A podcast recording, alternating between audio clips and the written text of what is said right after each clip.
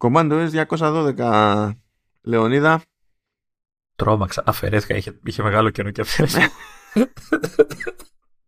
Ε, είναι... Φαίνεται ότι δεν χρησιμοποιούμε το σωστό focus mode, δεν ξέρουμε από τέτοια. Οκ. Ε, Ξαφνικά κάποιος μίλησε μες στα αυτιά μου. εντάξει.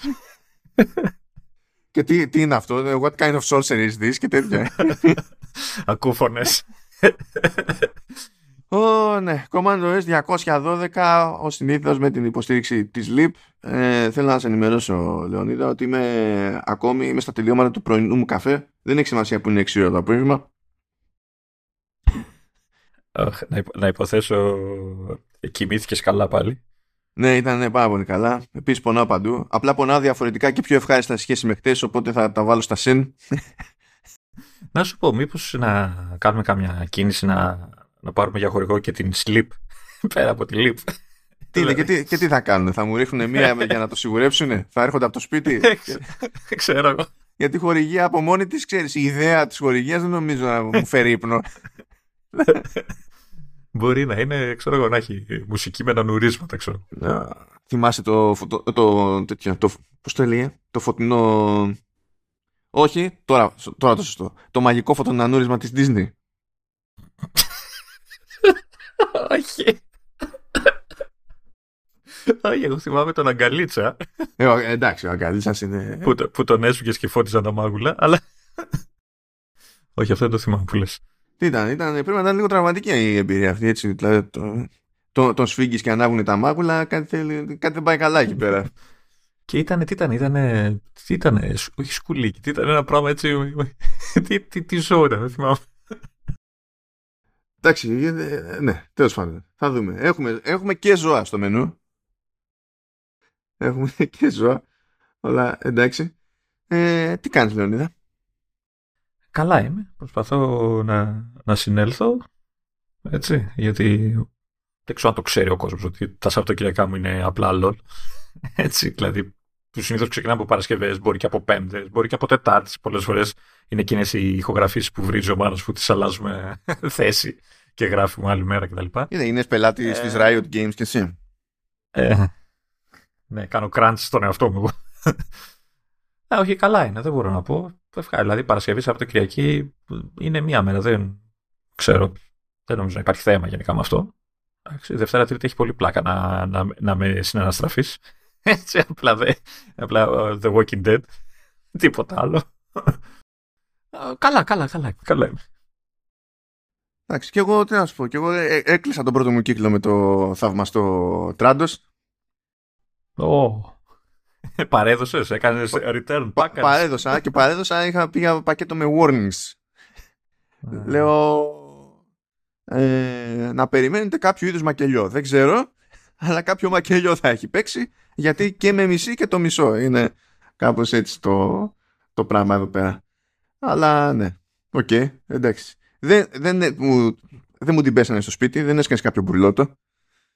αχα. Είπα, παιδιά, άμ- άμα παρά είναι το μακελιό, let me know και θα βάλω χέρι σε δεύτερο χρόνο τέλος πάντων για να μην φάτε την πίκρα. Δεν ήρθε κανένας να μου χτυπήσει την πόρτα. Δεν ξέρω τι σημάδι είναι αυτό. Δεν θα μου ξαναμιλήσουν ποτέ. Ε, Ε. Δεν ήταν τόσο μεγάλο το μακελιό. Δεν φτάσαμε σε επίπεδο Στέφανου Χίου. Δεν ξέρω. Ε, Εντάξει, Πάντως, πάντως, δεν ξέρω, ε, τράβα καμιά κάνα βιντεάκι. Δηλαδή, πόσα χρόνια έχεις να δουλέψεις ε, σε Windows και, ξέρεις, και hard, hardcore, ας πούμε, εισαγωγικά η λέξη εφαρμογή για Windows. Δηλαδή, ούτε που θυμάμαι, ε, ούτε που θυμάμαι. Δηλαδή, πώς να σου πω, τώρα, α- αφού αισθάνθηκα λίγο α- άσχημα για όλες αυτές τις φορές που εκνευρίζομαι με προβλήματα UI σε πλατφόρμες της Apple. δεν καταλαβαίνω τι εννοείς για το στούντιο. Δηλαδή, εντάξει, τράτος το λες, εσύ, εγώ το λέω στούντιο, εντάξει, για άλλο λόγο. Ναι, εντάξει, μα ούτως ή άλλως το, το- το- σαν προϊόν λέγεται Trando Studio. Δηλαδή, και όταν ανοίγει το πρόγραμμα Trando Studio, λέει. STL Tra- Ναι, ναι, Trando όχι, Studio. όχι, απλά, ε, σου είχα εξηγήσει και την άλλη φορά ότι παλιά υπήρχε ένα τράτος που ήταν άλλο από αυτό. Μμ. Και είχε μείνει παραδοσιακά, ξέρεις, εκείνο το τράτο. Όταν είχε βγει και το στούντιο, ξέρεις, για να τα ξεχωρίζουμε, τι παίζανε για λίγο καιρό, με παίζανε μαζί αυτά τα δύο. Ήταν, πού να δεις το προηγούμενο από UI πώς πήγαινε. που είχε ξεχωριστεί η εφαρμογή για τη μνήμη και τα γλωσσάρια. Έτσι ήταν εξ- εξαιρετική εφαρμογή, δεν μπορώ να πω. Τέλεια, τέλεια. Οπότε για να τα ξεχωρίζουμε, ξέρεις, τα λέγαμε έτσι. Ναι, Α. εμ, ε, τε- α, ε, τέλος πάντων, μιας και είπαμε για τη φάση με τον ύπνο, να εξηγήσω λίγο το, Καλά, εγώ το ή άλλως κοιμάμαι του Αγίου. Ξυπνάω random, είναι όλα σχετικά. Δεν παθαίνω κάποια συγκλονιστική ζημιά γιατί ο κύριος όγκος της δουλειάς μου είναι απογευματινός, θέλω δεν θέλω. Οπότε άμα τη δω και γυρίσω σε, ε, ξέρω, να γίνω πρωινός τύπος, απλά θα κοιτάζω τα ντουβάρια. Και όταν θα έχετε η χοντρή δουλειά, θα είμαι στην πρώτη νύστα. Δεν έχει κανένα νόημα. Ε, αυτό, εντάξει, αλλά τέλος πάντων, εκεί πέρα που έπαιζε μια υπερένταση και προσπαθούσα να κοιμηθώ, ήρθε η ώρα να δημοσιευθεί το τελευταίο επεισόδιο Showrunners που είναι για το τηλεοπτικό The Last of Us. Τα είχα φτιάξει εγώ, είχα λιώσει εκεί στο μοντάζ. Ήταν 3,5 ώρες αυτό που γράψαμε, ήθελε λίγο κοπτοραπτική εκεί πέρα, βγήκε 3, 3 ώρες και 20 λεπτά. Ε, λέω πάρα πολύ ωραία και φτάνει η ώρα της δημοσίευσης. Μου σκάει, δηλαδή το βλέπω ότι δημοσιεύτηκε. Μπαίνω απλά για, για πάνω ενδεχόμενο να τσεκάρω και βλέπω ότι η διάρκεια δεν είναι 3 ώρες και 19 λεπτά, αλλά 3 ώρες και 6. Και λέω, wait, what? Ε, είμαι σίγουρος ότι ήταν 3 ώρες και, και 19, γιατί είναι 3 και 6.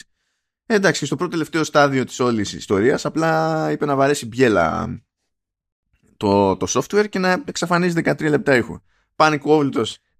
Ευτυχώς μόλις δύο λεπτά, όχι τέσσερα λεπτά, μετά την πρώτη δημοσίευση εξαφάνισα το post. Έκανα τα τελευταία στάδια της επεξεργασίας ξανά. Φυσικά ξανά έπαιξα στην υπερένταση, εννοείται. Ε, Τέλος πάντων το ίσιοσα το, το πράγμα και μετά επειδή έπρεπε να καταφέρω να, να ξανακερδίσω τη, την ίστα μου, έβαλα ως συνήθως να δω κάτι κορεάτικο είναι μια νορμάλ διαδικασία όλα αυτή που περιγράφω. Δεν ξέρω. Ε, να, να, σου πω, αυτό το, αυτό το The Last of Us είναι αυτό που στο τέλος... Ε... Στο, ναι, που στο τέλος έχουν μείνει μόνο αυτοί. Μόνο, μόνο, είναι, είναι η last. Είναι η last. Είναι... Ο Butler το έκανε. Αγαπημένο spoiler. Ε, εντάξει. Ε, ναι, OK. Okay. Τώρα είναι η σωστή έκδοση εκεί πέρα. Ε, να σου τουλάχιστον έκοψε 13 λεπτά, τα τελευταία ας πούμε 13 λεπτά όλα μαζί ή έπρεπε να πω Όχι, λίγο. Ούτε, ούτε που ξέρω. Από, από τον πανικό δεν προσπάθησα να κάνω. Και ήταν, ήταν, ήταν, δύσκολο να το δω αυτό. Έπρεπε δηλαδή να φορτώσω το τελικό, το, το, το, το, το σωστό bounce του Logic που είναι και καλά το export. Όταν κάνεις export από το Logic και καλά κάνεις bounce.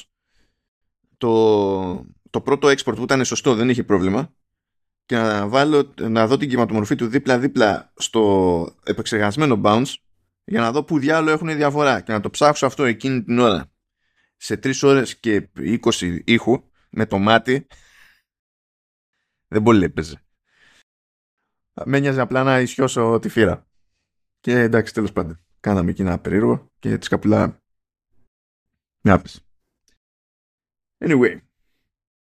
Λοιπόν, για, ε, να, να πω και εγώ μια ιστορία, μιας και ετοιμάζεσαι να ξεκινήσεις με υπηρεσίες και Apple TV κτλ. Και, και επειδή η μέρα το ζητάει, έτσι, σήμερα γράφουμε 15 του μήνα. 15 δεν είναι. ναι, 15. Ναι. Τετάρτη 15, ναι.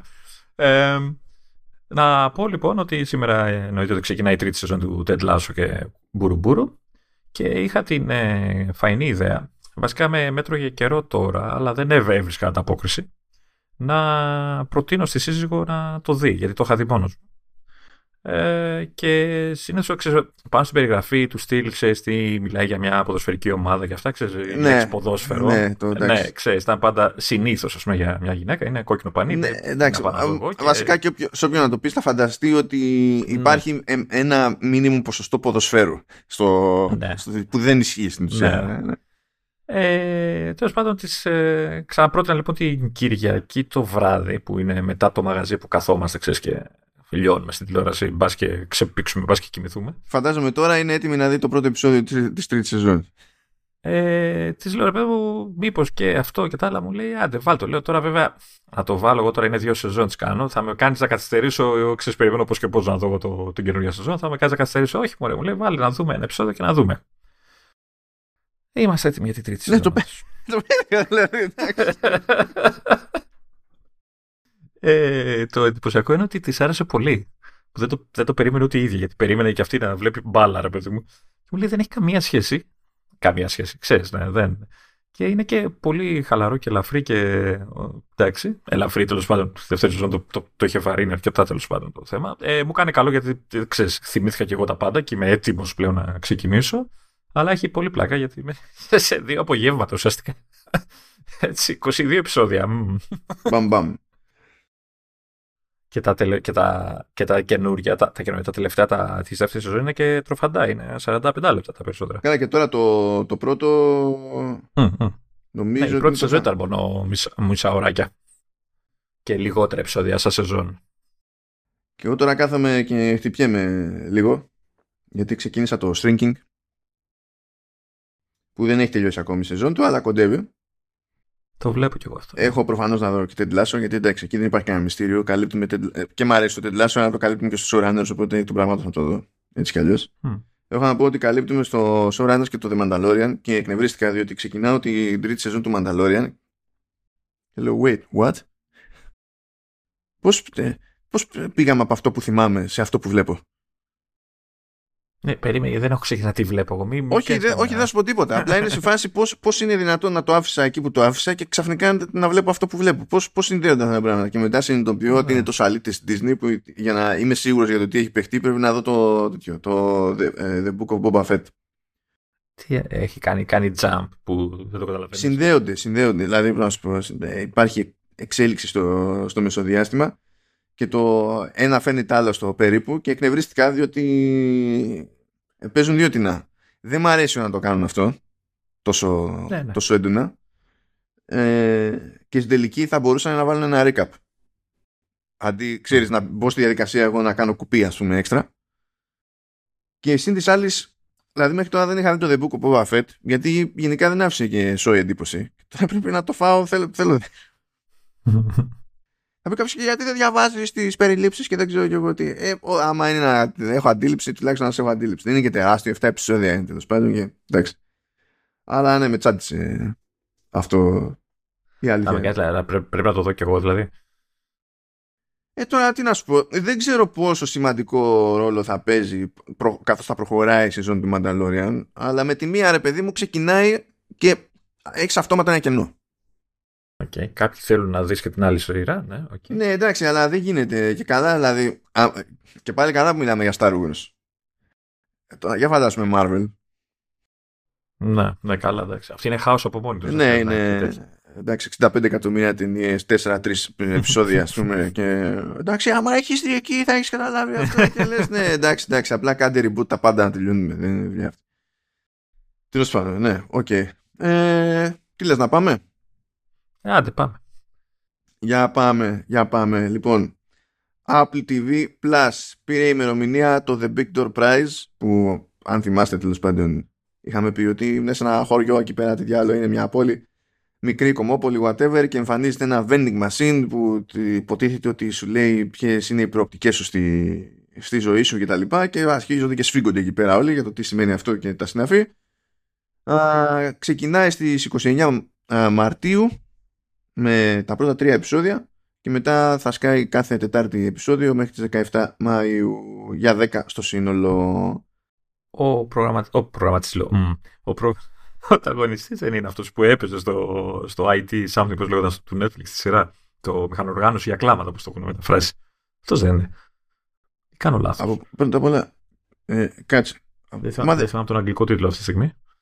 δε- κάτσε, αν εννοείς το The IT Crowd, αυτό δεν είναι Netflix.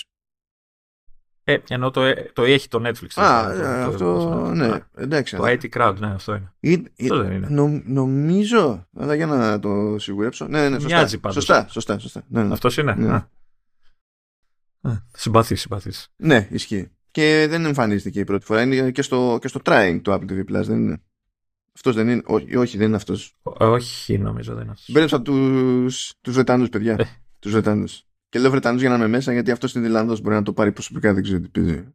Ε, ε, λοιπόν, ε, αυτό σαν ημερομηνία. Επίσης, ε, θέλω να σε ενημερώσω ότι το My Kind of Country, που είναι reality για μουσική country, ε, έχει roster με καλλιτέχνες από διάφορες περιοχές του κόσμου ε, που απλά ήθελα να το αναφέρω για να τρομάξει λίγο ότι και καλά θα μπω στον κόπο να ποιο, ποιο είναι η λίστα. Δεν θα τους πεις όλους. Όχι. Όχι. Θα αναφερθώ όμως μόνο σε, σε μία περίπτωση ε, που είναι ένα από τα από την τριπλέτα που συνθέτουν τα, τους λεγόμενους The Congo Cowboys που είναι από το Cape Town της Νοτιού Αφρικής ε, ή της South Africa ε, ή όπως συνηθίζουν να λένε Νοτιοαφρικανοί το αντιμετωπίζουν σαν μία λέξη είναι South Africa ε, ναι, ναι, αυτό δεν ξέρω πως έχει κάτσει έτσι έχει κάτσει υπάρχει λοιπόν ο Chris Μπακαλάγκα και όταν το έφτασα εκεί στο press release το μόνο που μπορούσα να σκεφτώ ήταν boom σακαλάκα και μου Πακαλάγκα, ρε φίλε. Ε, ήταν, τώρα έπεσε πάνω στο τέμπο, ακριβώς ταιριάζει, δεν μπορώ να σκεφτώ τίποτα άλλο. Καθόλου, τίποτα. Επίσης, θέλουμε να ευλογήσουμε λίγο τα γένια μας. Είπαμε και τις δύο τελευταίες εβδομάδες, ε, στα δύο τελευταία επεισόδια, ότι θα, το The Boy, The Mole, The Fox and The Horse θα πάρει το Oscar για animation μικρού μήκους και το πήρε το Oscar για animation μικρού μήκους απλά και έμορφα. Δεν είχε πολύ πράγμα σε υποψηφιότητα, άλλη μια υποψηφιότητα είχε το Apple TV Plus, οπότε ε, έπιασε 50%. Αλλά αυτό ήταν, ήταν πραγματικά ήταν τόσο προβλεπέ, ας πούμε, που δεν υπήρχε περίπτωση να μην το, να μην το πάρει στη, στην κατηγορία του. Ε, μετά κάποια ψυχή μου θύμισε ότι executive producer σε αυτό είναι και ο Johnny Ive. Α, εντάξει, okay. Είναι φτιαγμένο από αλουμίνιο ε, κα, καλά, εκείνος θα έλεγε. Τώρα, τώρα έτσι όπως το πες λίγο περίεργα το μάσησε, δεν ξέρω πώς ακριβώς ακούστηκε. Αλλά θυμήθηκα όλη αυτή τη φάση που ε, στην Αμερική λένε aluminum, αλλά εκτός Αμερικής λένε aluminium. Ναι, ναι. Και φυσικά το σωστό είναι το aluminium. Σάξ του BU. Όπως στην Αμερική κάποιοι, κάποιοι, όχι όλοι, κάποιοι λένε nuclear, που είναι λογικό, και κάποιοι λένε nucular. Πώς. Πώς. Και το γράφουν κανονικά, δεν το γράφουν έτσι. Αλλά για κάποιο λόγο μέσα στο μυαλό τους λειτουργεί αυτό το πράγμα. Οκ, εντάξει. Ε, αλλά έτσι όπως το είπες ε, Λεωνίδα εγώ άκουσα αλου, αλουμίνιμουμ Τρίτη λοιπόν έκδοση Εντάξει, τέλος πάντων ήταν συμπαραγωγός ήταν ο Τζόνι Άιβ ήταν συμπαραγωγός με τον Woody Harrelson. Γιατί δεν έκανε voice-over από πάνω, περιγραφή κάτι; Γιατί ρε φίλε, τώρα δεν προλαβαίνει. Δεν προλαβαίνει. Και εδώ δεν τα έκανε τέτοιο. Εδώ βαριόταν όταν ήταν για την Apple. Θα πει τώρα που. Πώ ασχολούμαστε τώρα; Θέλετε να σχεδιάσω τίποτα για, για ηλίου. Για να τα φοράτε να είναι ειδικά για το, για το booth στο, στο voice recording. Αυτό. Εν τω μεταξύ, έχει πλάκα ο τίτλος του, του animation γιατί είναι αυτό. δεν, έχει, δεν, δεν αφήνει τίποτα στη φαντασία. Έτσι, είναι αυτό. Ένα γόρι, ένα τυφλοπόντι και μια λεπού και ένα άλογο. Τέλος. Μπαίνουν σε ένα μπαρ. Έλεγε το μεταξύ για πλάκα ένας ότι στην αρχή λέει είχαν, ήταν περισσότερα τα ζώα, αλλά με την εμπλοκή του Johnny Ive κόπηκαν πράγματα. Έγινε πιο λεπτό. ναι. Α, και τι άλλο έχουμε για τελείωμα από Apple TV Plus; Ε, ανακοινώθηκε μια νέα κομική σειρά που δεν έχει όνομα ακόμα. Ε, είναι συμπαραγωγή, είναι συμπαραγωγή, είναι παραγωγή με τη Skydance Television. Έτσι κι αλλιώς έχουν ε, συμφωνία εκεί πέρα. Ε, νομίζω είναι για first look. Οπότε αν είναι να κάνει κάποιος το κονέ πρώτα, το κάνει πρώτα η, η Apple. Μπορεί να είναι και αποκλειστικότητα, δεν το θυμάμαι. Αλλά ή το ένα ή το άλλο είναι. Οπότε δεν μου κάνει εντύπωση ότι παίζεται το κονέ με Skydance. Που το που Skydance Television κανονίζει και το The Picture Prize που είπαμε πιο πριν. Ενώ προηγουμένως είχε The Picture Prize, νομίζω ναι. Αλλά τέλος πάντων. Ναι, είναι και ο ίδιος παραγωγός, ο David West Reed. Και στο The Picture Prize και στο Sitch Creek. Αλλά και σε αυτό που δεν έχει όνομα. Αλλά νομίζω ότι δεν χρειαζόμαστε όνομα, παιδιά, γιατί οι πρωταγωνιστές είναι Μάθιου Μακόνα και Woody Harrelson. Α, το μπαράκι. Δηλαδή είναι και με hilarity and shoes. Είναι, είναι αυτό. Τώρα το concept εδώ. Ε, Τέλος πάντων, η κεντρική ιδέα είναι ότι ε, έχουν και οι δύο αυτοί τις οικογένειές τους και ότι κάτι παίζει τέλος πάντων και επιχειρούν να ζήσουν όλοι μαζί στο, στο ράντσο του, του Μάθιου Μακόναχη. Ε, αλλά δεν ξέρω, επειδή δεν βλέπω να αναφέρονται και ξέρω εγώ ονόματα χαρακτήρων, παίζουν ως η πάρτι τους. Λες. Δεν ξέρω γιατί λέει ρε παιδί μου, ξέρεις, Matthew and Woody's friendship is tested when the combined families attempt to live together on Matthew's ranch in Texas. Και μπορεί να το εννοεί αυτό. Ε. δηλαδή δεν... Δεν νομίζω, θα είναι ακόμα νωρίς για να πούνε πράγματα, ξέρω. Δεν ξέρω, δεν ξέρω. Αλλά τέλος πάντων, that's it από Apple TV Plus. Δεν έχουμε Apple Arcade. Δεν βγήκε τίποτα σε Apple Arcade αυτή την εβδομάδα, ούτε Plus. Αυτό το συζητούσαμε πριν με τον Λεωνίδα, γιατί παίζει αυτό το περίεργο που έχει πέντε Παρασκευές ο Μάρτιος και έχουν αποφασίσει ότι εμείς θα έχουμε τέσσερις κυκλοφορίες. Βγήκε η μία, μπαμ μπαμ, έχουμε άλλες τρεις που θα βγουν μέχρι το τέλος. Ε, σου λέει εδώ ας πάρουμε ρεπό, ξέρω εγώ. Μ' αρέσει που δεν είπες για το stringing ότι παίρνει δεύτερη σεζόν. Σωστό και Το αυτό. έχεις βάλει στα, το έχεις βάλει στα links. Σωστό και αυτό. Είπαμε, είμαι τελειώνω τον πρωινό καφέ. Αυτό έχει επιπτώσεις, παιδιά, έχει επιπτώσεις. Δεν το συζητάμε καθόλου. Α, Πήρα τζούρα. Ε, λοιπόν, θα περάσουμε λίγο σε Apple Music με αφορμή το Apple Music Classical το οποίο ήταν στο πρόγραμμα εδώ και πολύ καιρό το, το, εντάξει, α- ακουγόταν έτσι. Είχαν βρει στους κώδικες το όνομα, το περιμένανε πιο νωρίς, ήρθε τώρα. Μα η Apple είχε πει ότι προοριζόταν να, για κυκλοφορία μέσα στα, μέχρι το τέλος του 2022. Το είχε πει η Apple. Και απλά δεν συνέβη και γουρ γουρ γουρ γουρ γουρ και τώρα φτάσαμε. Ε, Είναι αυτό. Προφανώς θέματα με συμφωνίες και τέτοια θα είχε. Τι συμφωνίες, κάτσε να δεις τώρα. Από, αποκλείαν τους τέξανε συμφωνίες. Άρα, λοιπόν, σκάει παιδιά εφαρμογή Apple Music Classical και βγαίνει 28 Μαρτίου. Βγαίνει 28 Μαρτίου ε, σε όλες τις χώρες όπου παίζει Apple Music με κάποιες εξαιρέσεις που εκεί όντως θα παίζει κάτι περίεργο για το οποίο δεν έχω ιδέα. Λέει δεν θα είναι διαθέσιμη η εφαρμογή Apple Music Classical σε Κίνα, Ιαπωνία, Κορέα, Ρωσία, Ταϊβάν, Τουρκία, Αφγανιστάν και Πακιστάν. Πώς το πάθαμε και δεν είμαστε κι εμείς μέσα; Δεν ξέρω. Βασικά μου κάνει εντύπωση. Δηλαδή, σε κάποιες περιπτώσεις μπορείς να φανταστείς το μπέρδεμα. Κίνα θα πεις τώρα καλά. Αυτή είναι έτσι κι αλλιώς περίεργη. Ε, Τουρκία, μ, Αφγανιστάν, Πακιστάν. Λες τώρα καλά. Όλο και κάποια πετριά θα παίζει που δεν έχουμε πάρει πρέφα, ας πούμε. Ιαπωνία, Κορέα. Καλά και Ρωσία τώρα δεν νομίζω καν να προσπαθεί κάποιος.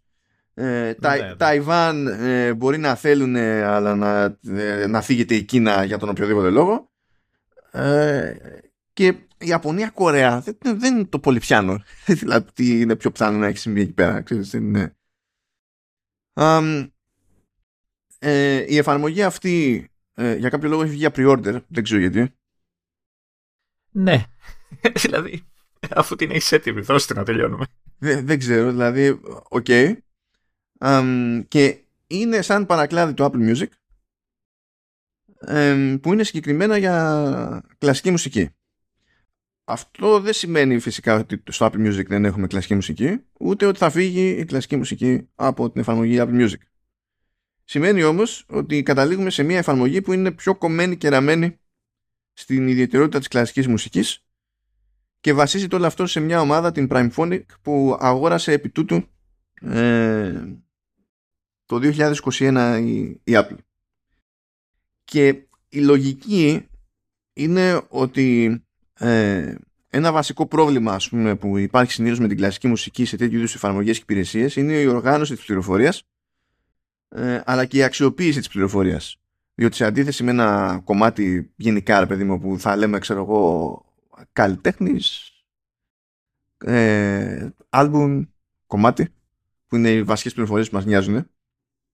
Εδώ επειδή έχεις πάρα πολλές φορές το ίδιο έργο σε διαφορετικές εκτελέσεις, σε διαφορετικές παραλλαγές, με άλλες ορχήστρες, ε, με άλλ... ξέχασα τώρα πώς είναι στα, στα ελληνικά, με άλλους conductors τέλος πάντων, okay. Ε, Μαέστρους. Μαέστρους, ναι. Ελληνικό ώρα τη λέξη, σωστό. ναι, το λύσαμε.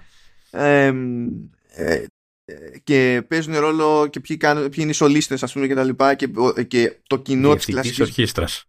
Ωραία, τώρα, τώρα το σωστό νέο ε, θα, μπορεί κάποιος να ψάξει με βάση συγκεκριμένο όνομα σολίστα ξέρω εγώ και, και τα λοιπά Ό, ό, όλα αυτά είναι πράγματα που δεν παρουσιάζονται ok στο UI μιας εφαρμογής που είναι στημένη γενικότερα για, τη, για ό,τι η μουσική να είναι και από το να μπει στη διαδικασία να αλλάξει τα φώτα στο Apple Music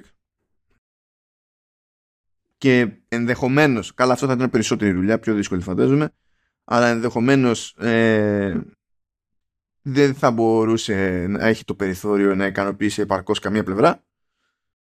Αν και τέλος πάντων αυτή δεν είναι αγαπημένη μου σκέψη, διότι θεωρώ έτσι κι αλλιώς προβληματική είναι η εφαρμογή music, αλλά anyway, ε, πήγανε να στήσουν κάτι για το κινητό αυτό συγκεκριμένα. Ε, δεν ξεχνάνε τα κλασικά εκεί πέρα από Apple Music μεριά. Λέει ότι θα έχουν high res lossless μέχρι 192 kHz 24 bit και ότι θα έχουν και, και μίξεις σε spatial audio. Αυτό θα είναι ενδιαφέρον αυτό. Βασικά είναι πολύ περίεργος ε, ε, για, το, για, για, αυτό το concept. Um, Τέλος πάντων και όλο αυτό έτσι είναι μια έξτρα εφαρμογή ε, και αν κάποιος είναι συνδρομητής Apple Music δεν χρειάζεται να πληρώσει κάτι έξτρα. Είναι ένα και το αυτό. Παράξενο δεν είναι αυτό. Παράξενο δεν είναι αυτό. Είναι, η μοναδική εξαίρεση είναι για τις συνδρομές στο Apple Music Voice που δεν ξέρω γιατί υπάρχουν αρκετοί χρήστες, ξέρω εγώ δεν είμαι σίγουρος. Δηλαδή, OK. Okay. Όχι, μου κάνει εντύπωση που δεν το έχει κάνει τύπου ξέρω εγώ, Music Plus. Ξέρω εγώ, να πεις ότι όποιος θέλει δίνει κάτι παραπάνω και παίρνει και αυτός μαζί. Μου κάνει εκτός να το φυλάει για αργότερα, ξέρω εγώ. Μπα, δεν νομίζω, δεν νομίζω να του νοιάζει. Ε, και έτσι κι αλλιώς πρέπει να σου πω, ακόμα παρότι θεωρώ ότι έχουν προβλήματα στο software, σε όλο αυτό το κομμάτι, ε, κλείνοντας τέτοιες τρύπες, σιγά σιγά το Apple Music σαν ομπρέλα γίνεται πιο ολοκληρωμένος προορισμός. Και έχω και αυτό θα το δεις εσύ όταν θα. Λογικά θα το κατεβάσεις κάποια στιγμή έτσι όταν βγει και τα λοιπά για να το δούμε. Ε, το ναι, δεις. ναι. Ε, θα μου έκανε, έχω την περιέργεια μάλλον να δω αν θα κάνει κάποιο crossover μεταξύ των δύο εφαρμογών. Δηλαδή, αν θα είσαι στο Apple Music και επιλέξεις να ακούσεις κλασική μουσική από εκεί, άμα θα σου πετάει κάποιο μήνυμα ή ξέρω εγώ κάτι που να σου λέει, αν θες να το ακούσεις σε super wow ανάλυση και πώς το ποιότητα κτλ. Καλά, δεν νομίζω το, το κριτήριο να είναι το, το ποιοτικό. Το, όλο αυτό έχει να κάνει περισσότερο με την πληροφορία, την ανακάλυψη κτλ. Δεν θα σου πει, δεν σου παίζω τον ίδιο ήχο από εδώ και από εκεί. Όχι, ε. Ε, δεν ξέρω, γιατί μπορεί να, ξέρεις, να έχουν άλλο, άλλη βιβλιοθήκη για το music, να είναι σε πιο απλές μορφές. Όχι, δεν συμφέρει. Όχι, δεν συμφέρει. Δεν συμφέρει, λες, ε. Όχι, τι να τα κρατάς, δεν έχει κάνει. Ε, τώρα, α, και, έχει περισσότερες πληροφορίες συνήθως για τα διάφορα έργα και φυσικά επειδή εδώ δεν υπάρχουν ε, ε στίχοι, ε, το αντίστοιχο tab, ας πούμε, έχει δώσει τη θέση του σε tab για έξτρα πληροφορίες για τη φάση και την εκτέλεση. Έχει διάφορα τέτοια. Δεν έχει καραόκε δηλαδή. Ε, γιατί θες να κάνεις το, το πρώτο βιολί. Την καραμούσα. από τα περίεργα είναι ότι η εφαρμογή αυτή σε πρώτη φάση τουλάχιστον φαίνεται να είναι μόνο για iPhone. Α, ναι, αυτό μπορείς να το εξηγήσεις. Αυτό επειδή ρώτησες πριν γιατί το κάνανε pre-order, δεν θα προλαβαίναμε τα δικαιώματα. Δεν προλαβαίνουν να καλύψουν τις πλατφόρμες τους. Ποια δικαιώματα. Ε, όχι. Ε, ε, η, μεγα, η εντύπωση που, που εκνευρίζει είναι ότι από τη μία σου λένε ότι ξέρεις τι δεν υπάρχει και, και οι, τουλάχιστον έτσι όπως το διαβάζω στο άρθρο, δεν αφήνουν και λογικά θα βγει κάποια στιγμή, αλλά δεν αφήνουν ακόμα ότι ξέρεις το φτιάχνουν και ετοιμάστε. Σου λέει ότι δεν υπάρχει για iPadOS εφαρμογή και από κάτω σου λέει ε, η έκδοση για Android έρχεται. Ε, λίγο ανάποδα οι προτεραιότητε σας. Από άποψη αριθμών, θα πεις ε, το να πεις ε, το χώνομαι στο κοινό του, του Android προφανώς ανοίγει μεγαλύτερο κομμάτι της αγοράς. Έτσι το πιάνω αυτό. Χώσου, αλλά, αλλά καλύψου πρώτα εσύ. δηλαδή. Και καλά πες, καλά τέλος πάντων η εφαρμογή για Mac. Και καλά. Okay. Αφού έχεις στήσει την εφαρμογή για iOS, δεν, έχει, δεν προλάβει να, να κάνει την έξτρα προσπάθεια για, για το iPad που είναι πιο έντονη συγγένεια. Και άντε στους Mac με M, πες θα τρέξεις στην εφαρμογή iOS στη χειρότερη. Έτσι, τώρα δεν ξέρω βέβαια από ηχό και τέτοια πώς θα παίζει, αλλά πες ότι έχεις αυτή τη δυνατότητα. Αλλά ναι, το και, τι ότι δεν μπορούσαν να προλάβουν να κάνουν το UI πιο σε μεγαλύτερη οθόνη. δεν μας τα λένε καλά. Βέβαια, βέβαια, έτσι. Ε, ε, συμβαίνουν και άλλα κουφά. Όπως π.χ. Ε, τα, τα live notifications για κάποιο λόγο δεν υφίστανται σε, σε iPad. Ναι, εντάξει. Okay. Είναι η καινούργια λειτουργία στο επόμενο iPad. Δηλαδή, why? Μα δεν έχεις να, δεν έχεις να κάνεις τίποτα. Έχεις ήδη το, όλο το UI για τα notifications και τα λοιπά είναι στανταράκι. και τα API είναι έτοιμα και έχουν αρχίσει και τα χρησιμοποιούν εκεί. ναι, εντάξει. Έχει πλάκα τώρα γιατί μέσα σε όλα μπορεί κάτι τέτοιες λεπτομέρειες και που λεπτομέρειες, ξέρεις, στο σύνολο του house που είναι μια τέτοια εταιρεία να είναι ακόμα παρενέργειες από όσο, όσα προγράμματα βγήκαν off με, λόγω κορονοϊού. Που είναι γενικά και μια συζήτηση που παίζει επειδή ακούγεται τώρα, παιδί μου, ότι κοντοζυγώνει το MacBook Air με M3 και μα καλά είναι δυνατόν, ακόμη ο M2 δεν έχει κλείσει χρόνο κτλ. Λες ναι, αλλά αν ο M2 καθυστέρησε, τότε που βγήκε δηλαδή, ε, είχε βγει εκτός προγράμματος κατόπιν εορτής, που το ίδιο έγινε και με M2 Pro και M2 Max, το ξέρουμε δηλαδή, ότι ήταν να προλάβουν το 2022 και πήγανε τέτοιο. Να, εδώ Apple Music Classic ήταν που είναι και software, δεν, δηλαδή, δεν έχει την ίδια πίκρα με το να φτιάξεις hardware. άρα τι, έχουμε ακόμα απόνερα από εκείνη την περίοδο; Ε, λογικό. Τώρα δεν ξέρω ποιο, ποια περίπτωση είναι πια, αλλά νομίζω ότι ακόμη έχουμε απόνερα, ναι στην όλη φάση. Πάντως, μιας και είπες και για, για το κομμάτι της χρέωσης και τα λοιπά και το τι παίζει, ε, να πω ότι προέκυψε μια συνέντευξη ε, στο, με τον πάντων, co-president της Spotify ε, που μίλησε στο The Verge και ευτυχώς το The Verge έκανε τον κόπο ε, να ρωτήσει και τι γίνεται με το Spotify Hi-Fi που ανακοινώθηκε πριν από δύο χρόνια και κάτι. Που είναι το αντίστοιχο, ξέρεις, για high resolution audio κτλ. Mm. Και αυτό που, εντάξει, δεν θα το λέει ακριβώς, αλλά υπονοείται, γιατί σου λέει, ε, το ανακοινώσαμε, αλλά μετά οι συνθήκες στην αγορά άλλαξαν και εντάξει, πρέπει να βρούμε έναν τρόπο που να εξυπηρετεί και το κόσμο μας, αλλά και την εταιρεία και τα, και τα λοιπά. Ε, τι, τι εννοεί ο ποιητής κατά πάσα πιθανότητα. Είχαμε ανακοινώσει το Spotify Hi-Fi και υπολογίζαμε ότι θα το έχουμε ως premium tier και θα χρεώνουμε κάτι παραπάνω και μετά βγήκε η Apple και είπε high res audio στο Apple Music και δεν σας χρεώνω τίποτα έξτρα. και ο πακέτο. Ε, ε, ναι. Οπότε από τότε, δηλαδή ε, δύο, δύο χρόνια και, και κάτι ψάχνονται να δουν πώς θα ρεφάρουν για αυτή, για αυτή την κατραπακιά εκείνη τώρα. Δεν ξέρω και πώς να σου πω αν είναι περίπτωση που η Apple το κάνει απλά επειδή μπορεί ενώ Spotify πρέπει να ζήσει από αυτό οπότε έχει προφανέστατα άλλα περιθώρια. Εντάξει, είναι, είναι, είναι άλλο ένα άλλο ένα καρφάκι για τον ανταγωνισμό που λέγαμε. Την κυνηγάνε την Apple, το μονοπόλιο και αυτά. Ναι, εντάξει, τώρα αυτό είναι πιο πιο φιλοσοφική διάφορα από το κομμάτι της προμήθειας ας πούμε στον ανταγωνιστή σου για, στον ίδιο χώρο, στον ίδιο κλάδο. Ε, είναι πιο φιλοσοφική διαφορά. Αλλά ότι έχει, έχει αυξημένο κόστος να πεις ότι υποστηρίζω ε, high resolution audio, έχει, διότι θέλεις περισσότερο bandwidth, θέλεις περισσότερο αποθηκευτικό χώρο όπου τα έχεις αυτά και τρέχουν. Δεν είναι ότι ξέρεις, είναι άκρη, ένα και το αυτό. Πάντως, μιας και για Spotify, να, να, να πω ότι έχει εδώ και κάπου στο διάστημα έχει βάλει δύο λειτουργιούλες που βολεύουν. Δεν ξέρω αν έχει νόημα να τις αναφέρω.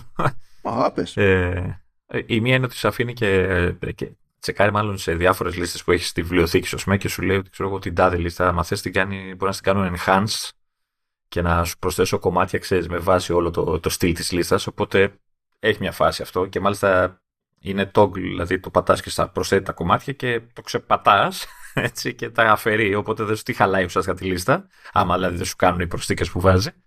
Και το άλλο που το περίμενα εγώ πώς και πώς, γιατί με το εξυπηρετεί πολύ, είναι ότι σου δίνει πια, πια τη δυνατότητα να πεις ότι ξέρεις αυτή τη λίστα, μην την πολύ υπολογίζεις στο προφίλ μου και στις προτιμήσεις. Το ακούω, ξέρεις, είναι έτυχε τώρα και ακούω, αλλά δεν με ενδιαφέρει να είναι στα ενδιαφέροντα. Α, καλό είναι αυτό. Ναι, ναι. Καλό είναι, θα σου εξηγήσω εκτός αέρα γιατί είναι καλό για μένα. αλλά εντάξει. Ε, βολεύει πάντως και αυτό αρκετά. Βέβαια, ε, όταν το πατάς σου λέει ε, δεν θα υπολογίζεται πολύ. Όχι καθόλου. Κάτι θα κάνει. Αυτό, αυτό είναι πιο περίεργο. θα προτιμούσα να είναι ξεκάθαρο.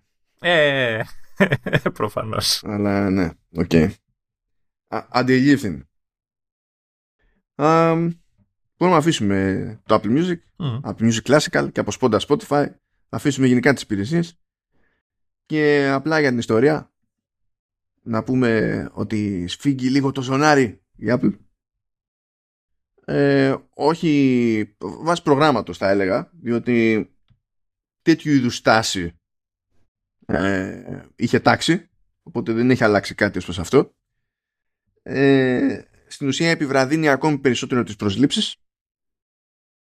Ε, καθυστερεί μπόνους αν και αυτό δεν ξέρω πώς να το εκλάβω γιατί λέει ότι προηγουμένως η απόδοση των μπόνους γινόταν κάθε τρίμηνο. Ε, ενώ τώρα θα το κάνει όλο μαζί μία φορά το χρόνο Τώρα ε, δεν ξέρω αν αυτό συμφέρει ποιον, πότε, υπό ποιες συνθήκες κτλ. Δεν έχω άποψη.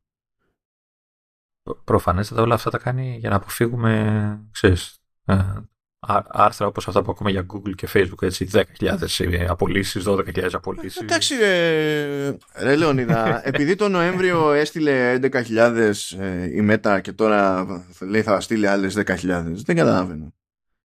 Δεν καταλαβαίνω. κόσμος. Ναι.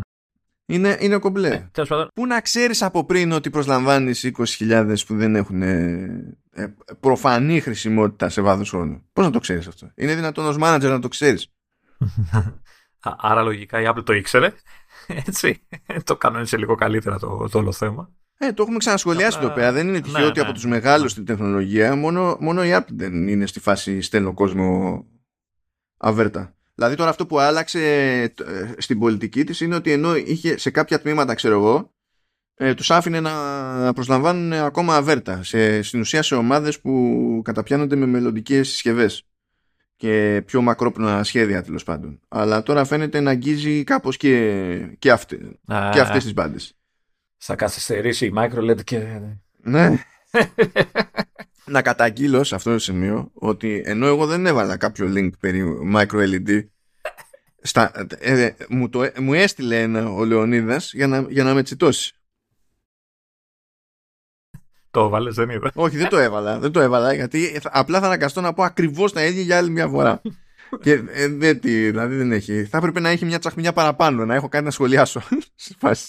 Πάντως, να γυρίζοντας στο θέμα μας, να πω ότι ε, αυτό, αυτό που λες ότι ξέρεις, δεν απολύει, ας πούμε, νομίζω δεν και φιλοσοφία δεν, δεν έχει κάποια τμήματα που πεθαίνουν εκεί μέσα, ρε παιδί μου. Όποιος με λέει σπάνια αλλάζουν κάποιες συγκεκριμένες ομάδες, πυρήνες της Apple. Δηλαδή, ξέρω ότι υπάρχουν τμήματα που έχει 20 ετίε και 30 ετίε και δεν ξέρω εγώ πότε. Ναι, αλλά πιο, πιο σημαντικό είναι ότι γενικά ε, δεν προσλαμβάνουν ε, με τη φούρια προσλαμβάνουν οι άλλοι. Δηλαδή, όταν γυρίσαμε στο και καλά working from home, οι άλλοι δίνανε πόνο.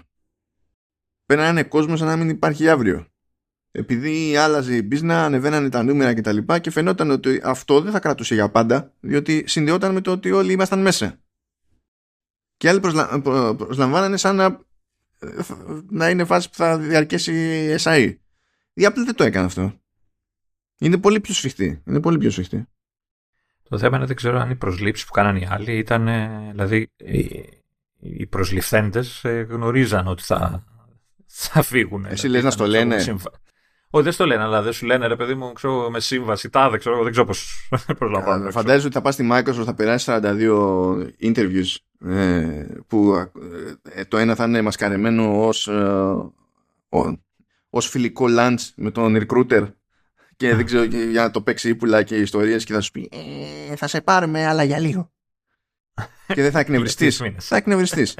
Δηλαδή εντάξει αυτά τώρα είναι είναι δεν έχω απογοητευτεί έχω απογοητευτεί πλήρως από το από, τον τρόπο, από τη διαχείριση αυτών των θεμάτων από αυτές τις εταιρείες γενικά. Ε, με, με εξαίρεση την περίπτωση της Apple που φαινόταν το, το πράγμα ότι δεν κάνει το ίδιο. Γιατί, τώρα, γιατί δουλευόμαστε δηλαδή αυτό που με εκνευρίζει δεν είναι απλά ότι το κάνεις. Ε, ε δεν είναι, είναι ότι πέφτεις και από τα σύννεφα μετά που γίνεται. Ότι και καλά δεν το περίμενες. Ναι, και μετά μου βγάζεις κάτι, κάτι δελτία τύπου που, ε, που ε, λες ε, θα βελτιώσουμε ε, το workspace density.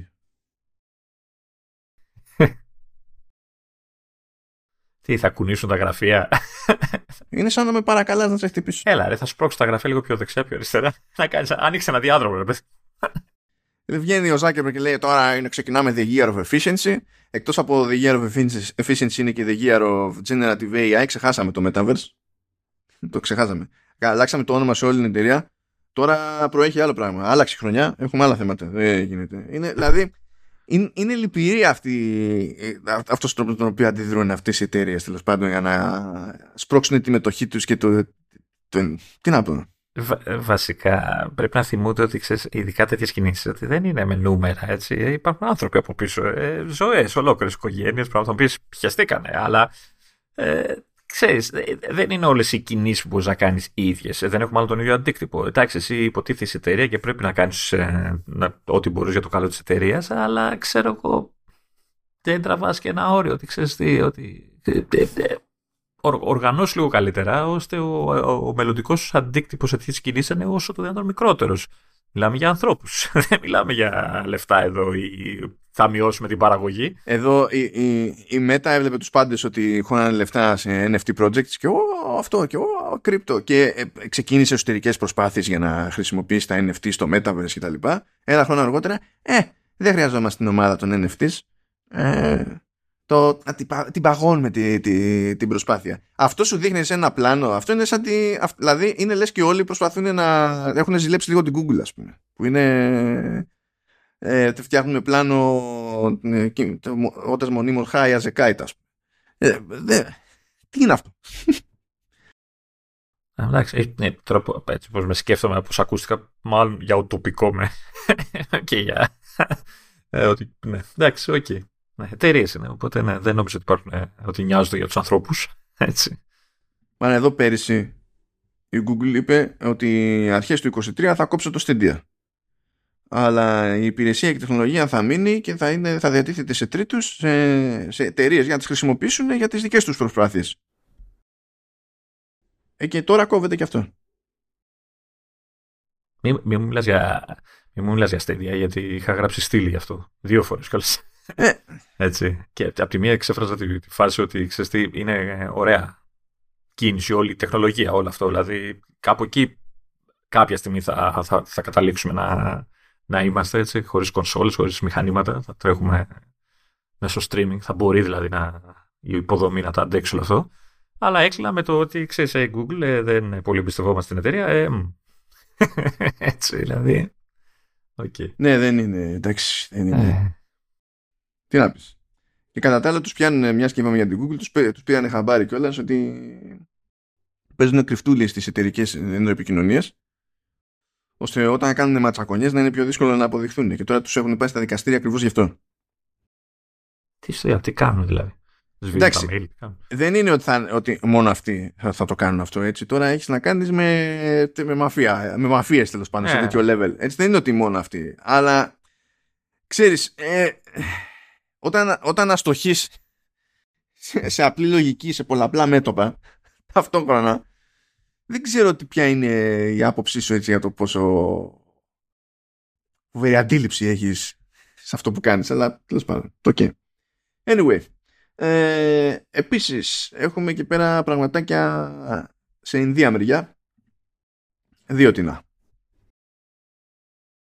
Λοιπόν, λέει ότι γίνεται αναδιάθρωση, λέει, στη, στην ομάδα απολύσεων της Apple ε, ώστε στην ουσία να είναι ε, να, κατά μία έννοια να υπάρχει τμήμα δικό του για την Ινδία. Είπες πωλήσεων, όχι απολύσεων. Πωλήσεων, πωλήσεων.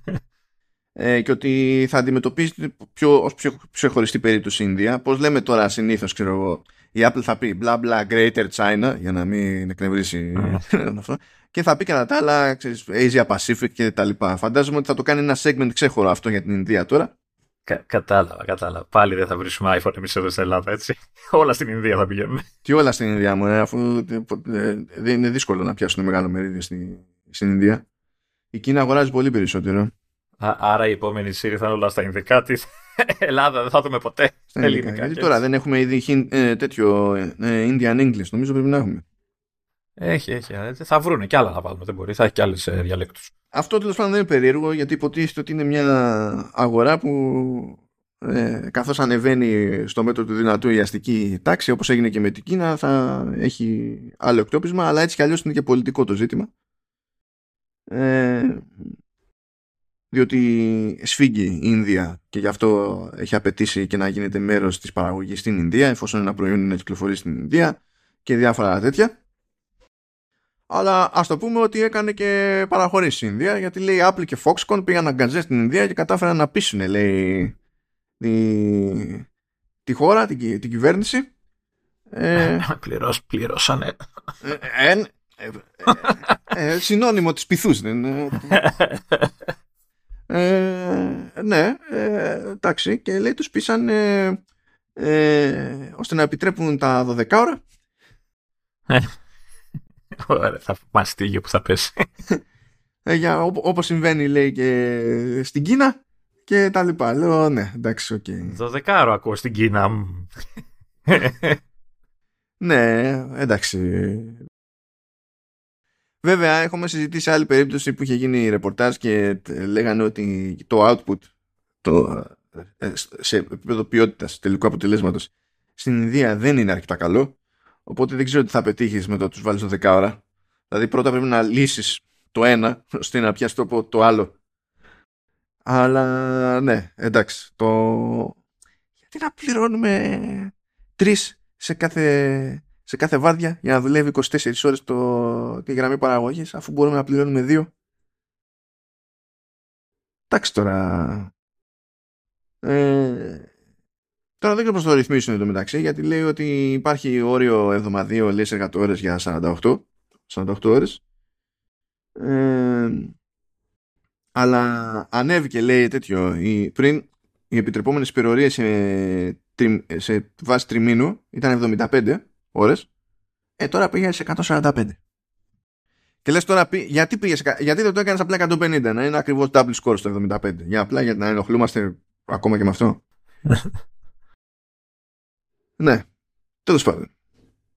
Τώρα αυτό φαίνεται να έχει να κάνει με συγκεκριμένη περιοχή της Ινδίας βασικά, γιατί φαντάζομαι ότι ε, υπάρχει μια σχετική αυτονομία σε τέτοια θέματα. Οπότε μιλάμε για την, ας το πούμε, πολιτεία της Καρνατάκα. Πιο για το σύνολο, αλλά τέλος πάντων, ναι. Θα δούμε. Ναι, δεν... Εντάξει. Δεν το λέμε ναι, success αυτό το πράγμα.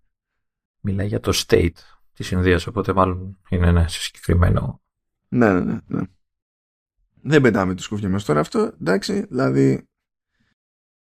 Ε, μην, ε, μην προσποιούμαστε ότι ο μόνος τρόπος να λειτουργήσει αυτό το πράγμα είναι, είναι τα 12ωρα. Θα πει κάποιος ναι, αλλά αν δεν το κάνουμε αυτό θα ακριβύνουν ακόμη περισσότερο τα πάντα. Οκ, ε, το, το καταλαβαίνω, αλλά τελικά μήπως να διαλέξουμε ποια θυσία θέλουμε. Γιατί ξέρεις, το, το, αυτό που δεν πετυχαίνει σίγουρα τίποτα είναι να, παραπο, να παραπονιέται κανένας για συμφωνίες σαν και αυτές και ταυτόχρονα να παραπονιέται για την κλιμάκωση των τιμών. Δεν πάνε λίγο, δεν πάνε πακέτο. Πάντω, πάντως, ε, εντάξει, να, να, να, πω εγώ μια ιδέα. Έτσι, τα παιδιά αντέχουν παραπάνω από 12 ώρες. Μικρά τώρα και νέα αντέχουν. Ε, τα, απασχολούνται σε, άλλες, σε άλλους κλάδους, ήδη. Είναι, δύσκολο να απορροφήσει τόσο γρήγορα.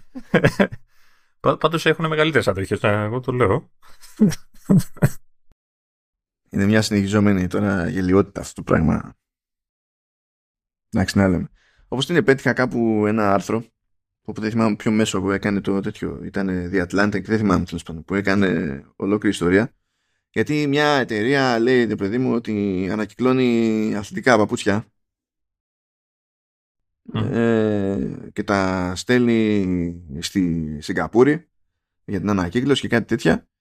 Και εκεί γίνεται κάτι που στην ίδια Σιγκαπούρη είναι παράνομο. Τα ξαναστέλνουν έξω από τη Σιγκαπούρη νομίζω στην Ινδονησία ή κάτι τέτοιο. Ε, και δεν τα ανακυκλώνουν και απλά μένουν έτσι. Και το πήρανε χαμπάρι επειδή στην ουσία στείλανε για ανακύκλωση παπούτσια και βάλανε AirTags μέσα. Και θα ακολουθήσανε. Για φαντάσου budget Λεωνίδα ε, σε όλα βάλαμε. Φαντα... Όχι σε όλα. Το θέμα είναι ότι βάζουμε τα AirTags και όπου πάνε τα AirTags θα πάμε και εμείς για να πάμε να βρούμε τα παπούτσια. ε, για φαντάστο αυτό στα δεδομένα της ελληνικής δημοσιογραφίας. Ε, ναι. Που για να κάνεις, Καταρχάς. να κάνεις ταξίδι για, να κάνεις ταξίδι για, για έρευνα. Δεν σου λέω τώρα για, για έρευνα. Κατά πάσα πιθανότητα πρέπει να βρεις χορηγό και πας είναι ξέρω εγώ και πατατάκια τσακίρις και πας εσύ να κάνεις έρευνα ας πούμε για, για την παιδική θνησιμότητα στο δεν ξέρω και εγώ πού. Ναι. Εντάξει. 3D graphics θα έχει ο, ο Ευαγγελάτος στην εκπομπή του ή δεν αξίζει για αυτό όλο το θέμα; Και να περπατάει μέσα στα, στους χάρτες και στα, πα- στα παπούτσια. Καταλαβαίνω, αλλά για μένα η προτεραιότητα να μην είναι ο ο Ευαγγελάτος στην εκπομπή του Ευαγγελάτου. Αν ήταν έτσι θα τα άντεχα τα 3D graphics. Ναι.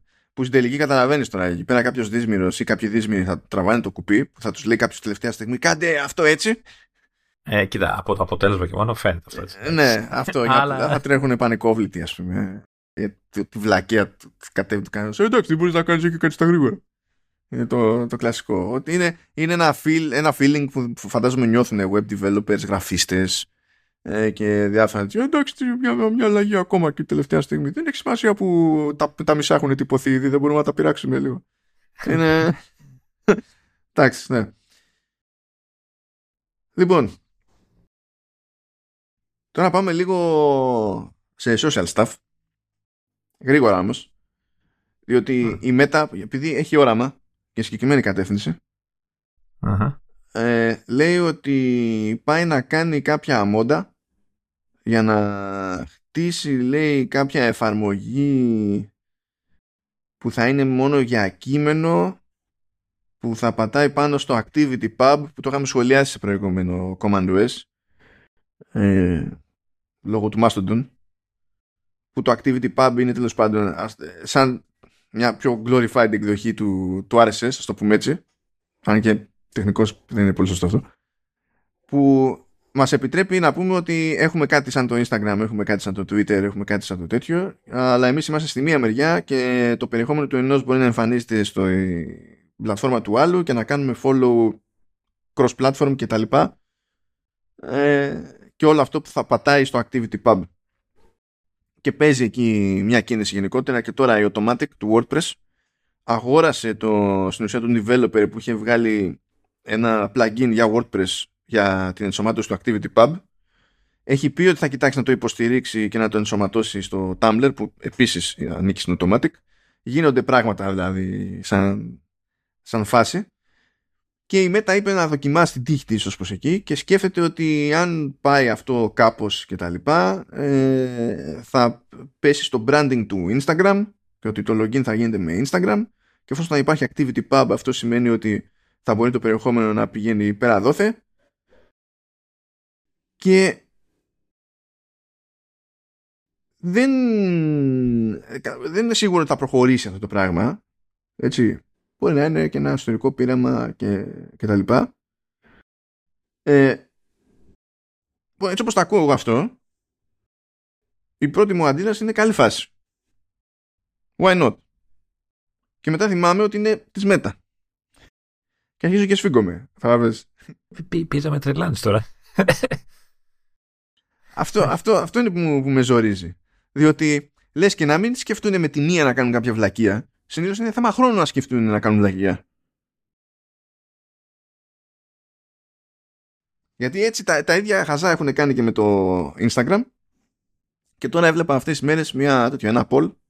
Όχι Twitter poll, ε, γιατί ήταν δηλαδή γκάλο παιδί μου δημοσκόπηση ε, για την Αμερικανική αγορά και λέει ότι ε, η εφαρμογή που ενδιαφέρονται οι, οι περισσότεροι να διαγράψουν είναι το Instagram. Και αυτό το κοιτάζανε και με βάση τα, τα searches. Δηλαδή περισσότερος κόσμος έψαχνε online για να δει πώς θα σουτάρει το Instagram. Τι εννοεί, πώς; Σβήνεις την εφαρμογή. Το, Ας το δεις- λογαριασμό. ναι, απλά εννοεί ξέρεις και το λογαριασμό και τα πάντα. Δεν είναι ο, το, το κόσμος δεν ξέρει τα κατατόπια δεν και καλά σε τέτοιες περιπτώσεις και θα πάει και θα, και θα ψάξει. Που δεν το περίμενα αυτό σαν συμπέρασμα. Ε, πίστευα ότι θα ήταν το Facebook πρώτο. Ε, αλλά έχουμε τρελαθεί στα pivots, έτσι. Δηλαδή το Instagram είναι, ε, πλέον δεν είμαστε για φωτογραφίες, απλά τυχαίνει να έχουμε και φωτογραφίες. Ε, τώρα θα έχουμε, βίντεο με το IGTV, ο πακέτο, θα βγάζουμε ξεχωριστή εφαρμογή IGTV, never mind, είτε ενσωματώνουμε το περιεχόμενο στο, ξανά στην εφαρμογή εκεί πίσω. Ε, όχι TikTok, πρέπει να κάνουμε κάτι ανάλογο, να βγάλουμε τα Reels, κάτι το YouTube, έχουμε τα Shorts. Ε, κάνει redesign το Spotify ώστε να έχει vertical timeline αλγοριθμικό και να θυμίζει περισσότερο TikTok. Είναι, δηλαδή δεν, απλά κυνηγάνε όλοι ένα trend. Σου λέει επειδή πέτυχε αυτός κάνοντα εκείνο, θα το κάνω κι εγώ. Δεν, δεν, βλέπουν την ιστορία ότι δεν λειτουργεί αυτό το πράγμα. Δηλαδή. Ξέρεις, εκεί, εκεί σκέφτονται ότι εγώ έχω αρκετό λαό ήδη και στην ουσία άμα το κάνω αυτό, ε, ακόμα και να ε, μην κάνω πάταγο, αν ε, ε, ρίξω το ρυθμό με τον οποίο θα μου φεύγουν χρήστες προς κάποια άλλη πλατφόρμα που δεν είναι δική μου, εγώ έχω πετύχει. Αλλά αυτό αυτό δεν είναι πλάνο για μια καλή πλατφόρμα. Ε, πρέπει να σκεφτούνται, να σκεφτούνται ότι, ότι έχεις πολλούς χρήστες γιατί είδαν κάτι σε σένα, σε σένα. Όχι ότι είδαν κάτι άλλο αλλού και το θέλουν να το βάλεις κι εσύ. Έτσι, άμα ήταν θα πηγαίνουν στο αλλού. Ε, κάνε κάτι δικό σου. Κάνε, βρες κάτι άλλο. Ε, ε ποτέ, ποτέ η αντιγραφή δεν, ε, δεν λειτουργήσε σε κανένα επίπεδο. Ναι, κάτι τους είπες τώρα εσύ βέβαια, γιατί προσπαθήσαν, ειδικά η Facebook τότε, νυν μετά, προσπάθησε 500 φορές να αγοράσει το Snapchat. Τρώγανε ήττα γιατί δεν γούσταραν οι άλλοι να πουλήσουν. Και αυτό μπήκαν στη διαδικασία και πήραν το Instagram. Και ύστερα αντιγράφανε στην ψύχρα ε, προ, ε, προφανώς πεπτυχημένε ιδέες του Snapchat. Μάνι μάνι τα stories, ας πούμε. Και τους έχει κάτι στο παρελθόν. Οπότε είναι πιο εύκολο να πιστεύουν ότι εντάξει και τι έγινε. Τέλος Τι να ε, όπως όλοι πιστεύουν ότι η λύση στα πάντα είναι ο αλγόριθμος και το στην ουσία και το AI sorting του περιεχομένου κτλ. Λες, φιλέ, δεν θέλω. Δεν θέλω. Ή τέλος πάντων θες να το κάνεις. Ε, βάλε μου ένα, μια επιλογή για μένα που δεν το θέλω αυτό το πράγμα. Όχι, όχι, όσο να θα γίνεται καλύτερο. Δεν με νοιάζει. δεν με νοιάζει. Δεν, δηλαδή, θα, εγώ θέλω να κάνω το κουμάντο. Έχω βίτσιο, φιλαράκι, έχω βίτσιο. Εγώ θέλω να κάνω το κομμάτι. Το καταλαβαίνεις. Όχι, όχι, όχι. Και όσο πάει θα χρησιμοποιούμε περισσότερο. Ένα τώρα, θα βγάζει και φωτογραφία στο φεγγάρι. Γιατί, μ' αρέσει γιατί κάνει ζέσταμα. Κάνει ζέσταμα. λοιπόν, δεν ξέρω βέβαια γιατί κάνει ζέσταμα, διότι συνήθως ξενερώνεις να ανοίγω τέτοιε κουβέντες. Όχι, γιατί το, μου έπεσε και εμένα. Α πούμε το ανάμεσα. Για να ξεκινήσουμε πιο. Οκ. Ναι. Ε, λοιπόν, μπορεί κάποτε να θυμάστε ότι πριν από πολύ καιρό μήνες είχα πει ότι ένα κλασικό πρόβλημα που έχω, που νόμιζα ότι λύθηκε και μετά διαπίστωσα ότι δεν λύθηκε. Απλά έκανε λούπα. Μηδένισε το κοντέρ και άρχισε από την αρχή. Ε, ένα θέμα που έχω είναι ότι στη μπάντα του iPhone που μπορώ να δω και καλά ποια τι καρτέλες έχω ανοιχτές σε σαφάρι σε άλλες συσκευές. Σε μένα επιμένει να δείχνει στο iPhone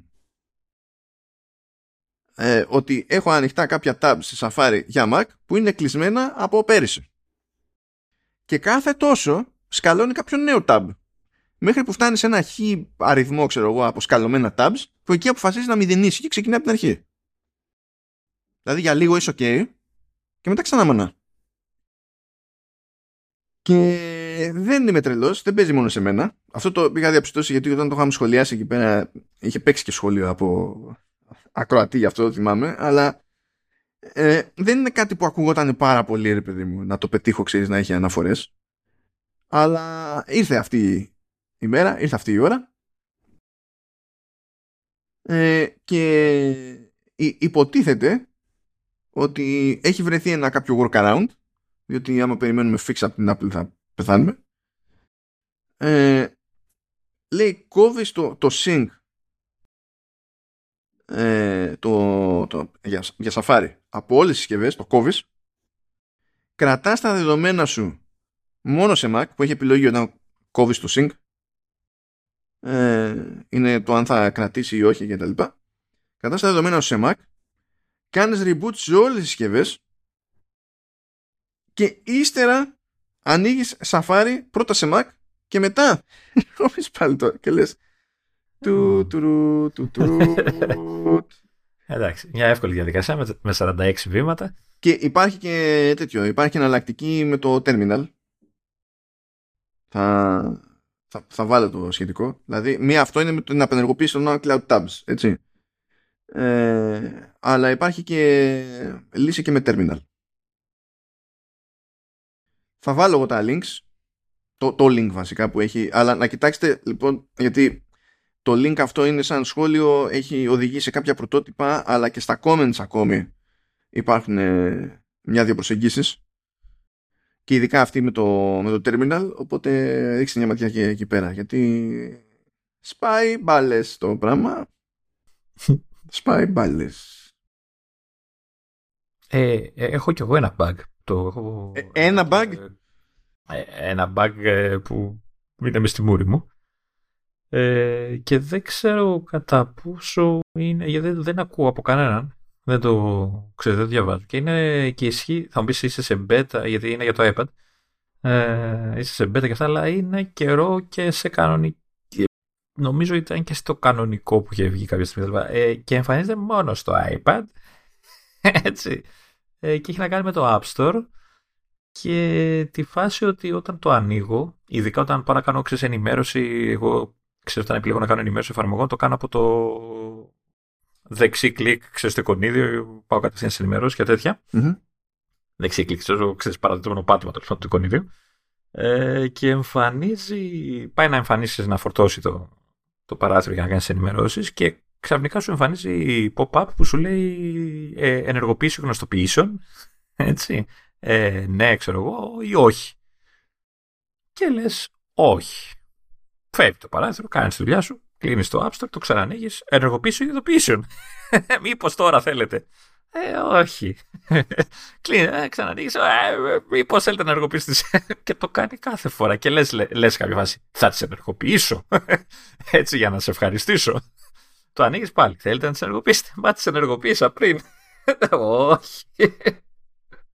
και αυτό σημαίνει μόνο στο iPad. Δεν ξέρω γιατί. Κουράσολου. Να κουράσολου και μπορούμε να κάνουμε μια στάση στη, στον αγαπημένο μας χορηγό τη LIP, το Creative Studio που συνεχίζει και πορεύεται αγκαζέ με Command S, Vertical Slice και Halftone FM. Ε, αν ακούσεις ξαφνικά κάποιο μπαμ, είναι ένα μιγάκι εδώ μπροστά μου, θα του χώσω κάποια σφαλιάρα. κάποια στιγμή γιατί μου τη πάει. Ε, καλά. Ε, ας ελπίσουμε ότι δεν θα πέσει πάνω στο segment του χορηγού θα, θα κρατηθώ. Αυτό. Το Creative Studio που υποστηρίζει Command OS Vertical Slice και Halftone FM το κάνει καιρό τώρα και έχουμε καιρό ακόμη μπροστά μας. Έχει, έχει συνέχεια ακόμη το, το πράγμα. Τους ευχαριστούμε πάρα πολύ για αυτή τη, την υποστήριξη. Θυμίζουμε ότι ως Creative Studio καταπιάνεται με ό,τι μπορείτε να φανταστείτε από Web Technologies, ε, AR, VR, Mixed Reality, ε, τα του Metaverse, τα οποία θα μας απασχολήσουν λίγο παρακάτω βασικά γιατί έχουμε λίγο να σταθούμε στα των headsets που έρχονται. Ε, και πράγματα που ακούγονται και από την Apple αλλά προέκυψαν και από τη Meta διάφορα πράγματα. Θα, θα σταθούμε σε αυτά. Φαντάζομαι ότι εκ των πραγμάτων θα ενδιαφέρουν ουσιοδός και, τη, και την ίδια τη LIP αλλά θα κάνουν και interactive installation σε physical space κανονικά, θα, κάνουν, θα στήσουν εικονικό περιβάλλον με συγκεκριμένο σκοπό, σκοπό στόχο κτλ. Για εσωτερική κατανάλωση μπορεί να είναι, ξέρω εγώ, για εκπαίδευση προσωπικού, μπορεί να είναι για διάφορα άλλα πράγματα. Οπότε έχουν, έχει το μενού 3D engines, ε, web, τα πάντα όλα.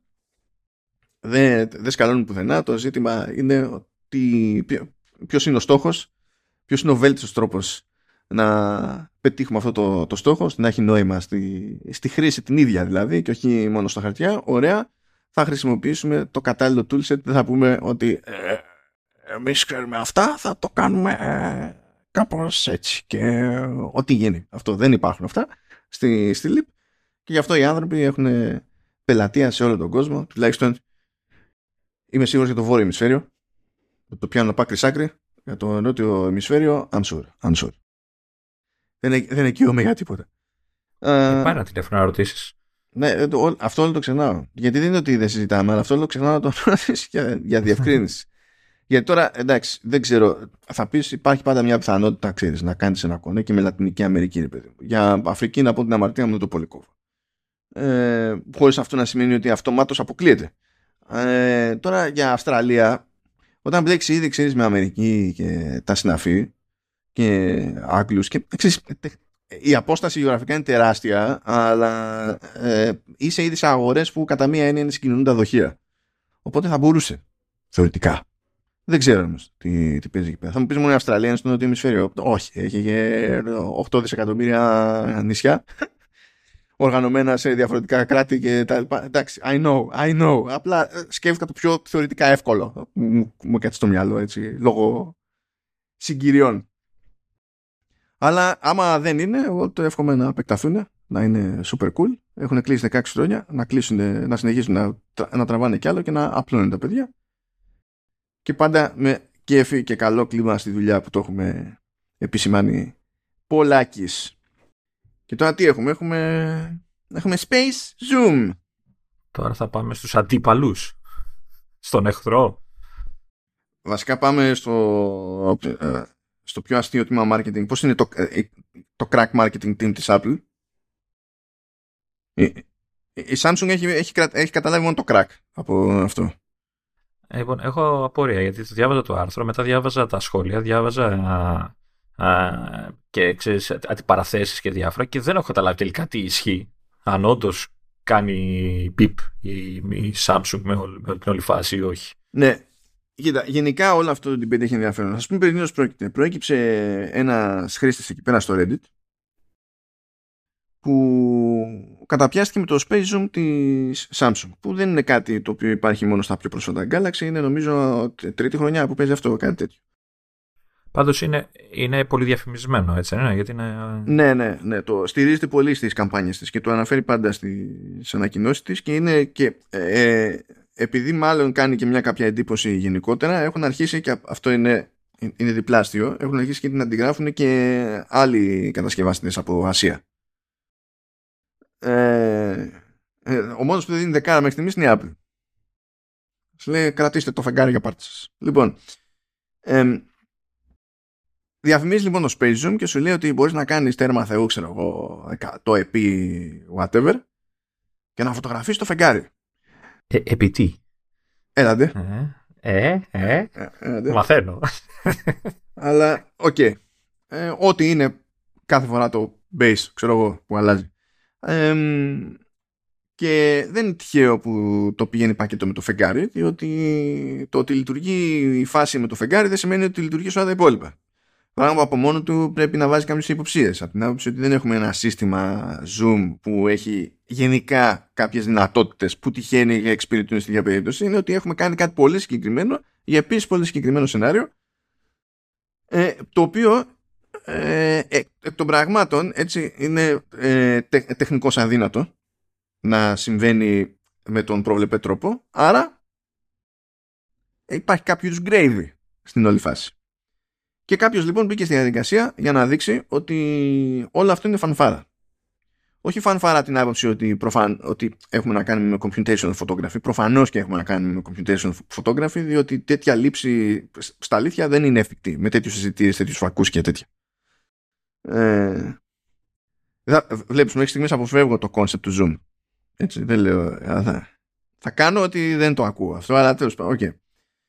Ε, οπότε το περίεργο δεν είναι αυτό. Το περίεργο δεν είναι ότι μπαίνει στη μέση software ας πούμε, και hardware για να σώσει την κατάσταση. Που, ξέ, που εκ των πραγμάτων αυτό σημαίνει έτσι ότι αυτό που βλέπεις σαν τελικό αποτέλεσμα δεν είναι όντως αυτό που βλέπει το σύστημα της κάμερας σε πρώτη φάση.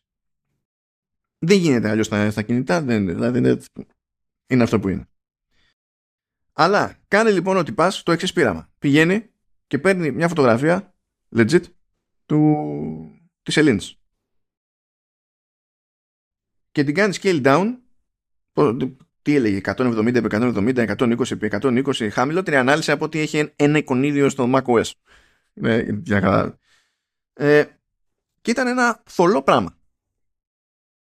Και πιάνει το τηλέφωνο πιάνει το ένα κάλαξε εκεί και φωτογραφίζει την εκτύπωση αυτού του, του θολού πράγματος που δεν έχει λεπτομέρεια είναι στο γάμο του Καραγκιόζη την εκτύπωση ή από την οθόνη του υπολογιστή. Για τέτοιο διάβαζα. Ότι είχε ε, προβάλλει στην οθόνη. Α, μπορεί να, το, να μου μείνει αλλιώς το Steam. Αλλά το ίδιο κάνει στην πραγματικότητα. Ναι, ναι, Δεν αλλάζει κάτι. ναι, λεπτομέ- λεπτομέρεια. Ε, τραβάει λοιπόν τη φωτογραφία και το Galaxy καταλαβαίνει ότι είναι η σελήνη και του βγάζει τη σελήνη κανονικά με τους σχηματισμούς πάνω και τα λοιπά. Και λέει ότι ε, άρα, άρα δεν είναι ότι χρησιμοποιεί ένα μάτσο από τεχνικές για να αφαιρέσει θόρυβο και να κερδίσει σε λεπτομέρεια διότι αυτό που του δίνω εγώ σαν πρωτότυπο δεν είχε ποτέ λεπτομέρεια. Ε, είχε, είχε, ε, ε, αν ένα είχε πάνω απ' όλα ήταν θόρυβο. Οπότε αυτό που κάνει η, η Samsung με το σύστημά της είναι στο γάμο του Καραγκιόζη. Που ισχύει ότι είναι στο γάμο του Καραγκιόζη. Πολλά πράγματα στη φωτογραφία της smartphone είναι στο γάμο του Καραγκιόζη. Αλλά όλο αυτό τώρα ξεκίνησε ένα περίεργο debate τους στείλω ότι αυτό είναι fake και μας κοροϊδεύει και δεν ξέρω και εγώ τι. Και ε, αργά ή γρήγορα έφτασε η συζήτηση στο θέμα, ξέρεις, του ε, πόσο computational photography είναι αποδεκτό, πόσο δεν είναι αποδεκτό, υπό ποιες συνθήκες, πόσο, τι, τι δέχεται ο κόσμος, τι δεν δέχεται ο κόσμος και τα λοιπά. Και ακαθυστέρησε να πάρει θέση η Samsung. Υποτίθεται ότι είχε μια εξήγηση σε εταιρικό blog για το πώς λειτουργεί το σύστημα αυτό, αλλά δεν την είχε στα αγγλικά. Τη μετέφρασε τώρα, τη μετέφρασε σήμερα βασικά, 15 Μαρτίου που γράφουμε εμείς ε, και εξηγεί τι κάνει, αλλά στην ουσία δεν ξεκαθαρίζει πάρα πολύ το πράγμα. Χρησιμοποιεί κάτι μαγικές φράσεις που δεν σημαίνουν ε, τίποτα συγκεκριμένο, ε, όταν μπλέκει εκεί με το τι κάνει το AI και με το noise reduction και ιστορίες. Ε, εν τω μεταξύ, ο τύπος που ξεκίνησε όλη αυτή την ιστορία στο Reddit έκανε και ένα follow-up και πήγε και έβαλε στη φωτογραφία τη σάπια, έβαλε ένα τετράγωνο κενό. Ένα μικρό με, μέσα, δηλαδή σε αυτό το δίσκο της σελήνης ας πούμε, στο πλάνο έβαλε ένα μικρό τετράγωνο και, φωτο, και φωτο, το φωτογράφησε. Και το Galaxy δείχνει μεν το τετράγωνο, αλλά δείχνει επίσης ότι προσπάθησε να του βάλει texture της σελήνης. Α, OK. Okay. Γιατί το έκανε αυτό το πράγμα, επειδή η αρχική θέση της εταιρείας είναι ότι δεν προσπαθούμε να βάλουμε πράγματα που δεν υπάρχουν στο πλάνο. Το οποίο επίσης έτσι δεν πολύ ισχύει σαν, σαν φάση. Δηλαδή λέει, λέει, λέει ψηλοφούμαρο η, η Samsung. Αλλά το πρόβλημα δεν είναι αυτό καν για μένα. Το πρόβλημα είναι ότι στο, στις διαφημιστικές της καμπάνιες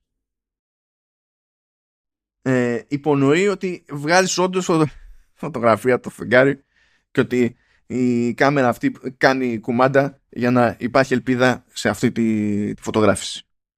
Ενώ δεν είναι κάποια όντως τέλος πάντων γενική ικανότητα που έχει αυτή η κάμερα για τέτοιου είδους λήψεις.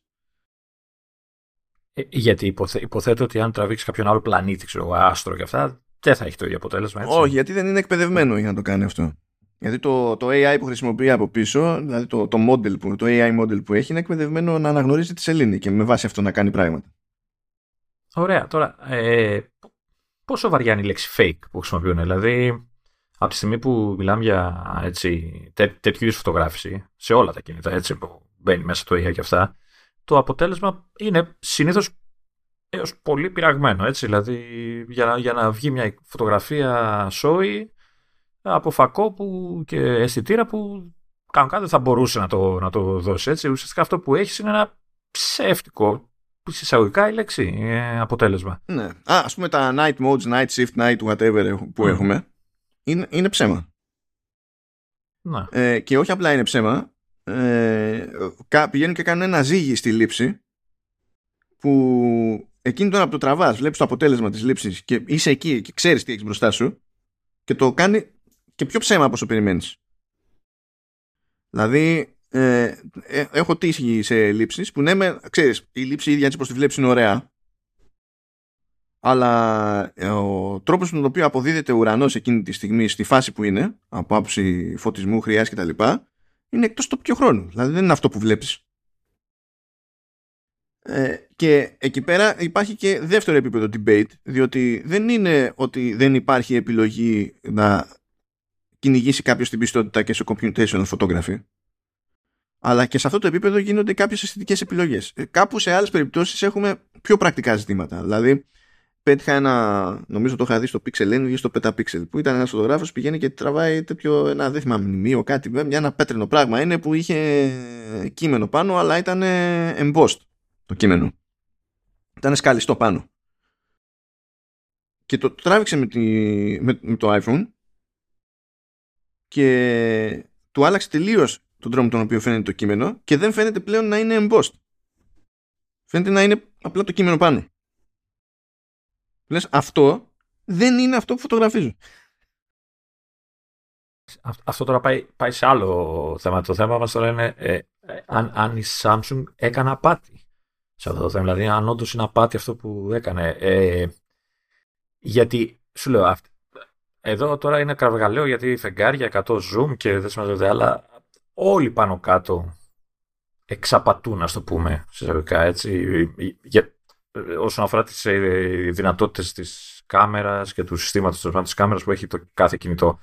Ε, τι, τι, είναι αυτό που δηλαδή κάνει τη Samsung να είναι χειρότερη, ας το πούμε συστατικά, από τους υπόλοιπους; Το, το, το, το, το crack στο crack marketing team της Samsung. Το crack είναι που φταίει διότι έχουμε να κάνουμε με, με, με τη Samsung Mobile που θεωρεί ε, να βάζει, ότι το να βάζεις αυτό goal είναι, είναι marketing plan. Γιατί άμα τα βάλουμε κάτω, το, να κάνεις κάτι τέτοιες τσαχπινιές σε επίπεδο computational photography, σε τεχνικό επίπεδο, όταν το παίρνεις ως απόφαση, ρε παιδί μου, το, το παίρνεις απόφαση ως εταιρεία, δεν διαφέρει πολύ από τα άπειρα άλλα τρικ που θα χρησιμοποιήσουν όλοι οι ανταγωνιστές σου. Τώρα, ε, για μένα αυτό το τρικ είναι χαζό.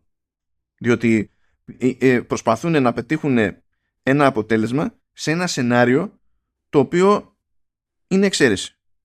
Είναι εξαίρεση, δηλαδή οι πιθανότητες να πιάσει τόπος στο χρήστη αρκετές φορές ώστε να έχει νόημα η προσπάθεια είναι μικρές. Προτιμώ τις τσαχπινιές σε σενάρια που μπορούν να αγγίξουν περισσότερους στην καθημερινότητά τους.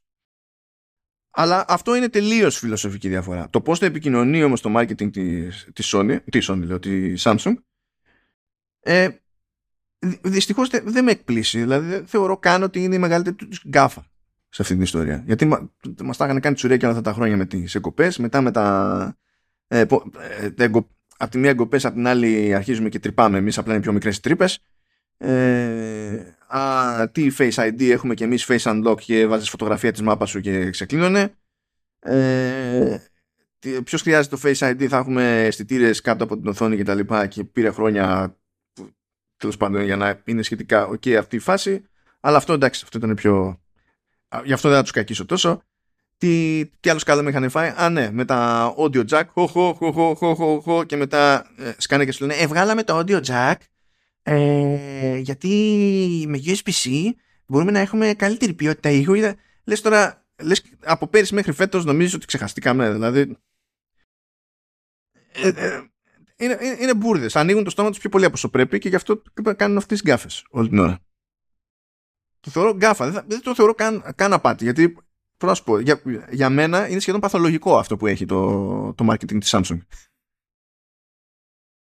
Χρειάζονται βοήθεια τα παιδιά. Είναι, ασθενούν. Εγώ θα, επι, θα επιμείνω στο αν είναι απάτη. Δηλαδή, αν θα μπορούσε κάποιος στην Αμερική να ζητήσει, ξέρω εγώ, ε, να, να κάνει κάποια μήνυση. Γιατί ξέρω εγώ, πήρε ένα κινητό που υποτίθεται έχει 100 zoom και θα βγάζει το, τα αστέρια. Λεωνίδα, δεν είναι λογική βάση αυτή που θέτεις τώρα στο. Αν μπορεί κάποιος στην Αμερική. Στην Αμερική κάποιος ε, πήγε στα δικαστήρια. Ε, γιατί δεν θυμάμαι σε ποια αλυσίδα αυτό που διαφημίζουν λέει ως boneless chicken wings στην πραγματικότητα είναι chicken nuggets ενώ η ονομασία υπονοεί ότι είναι φτερούγες που του, ε, σου είχε αφαιρεθεί το κόκαλο. Ναι. ναι.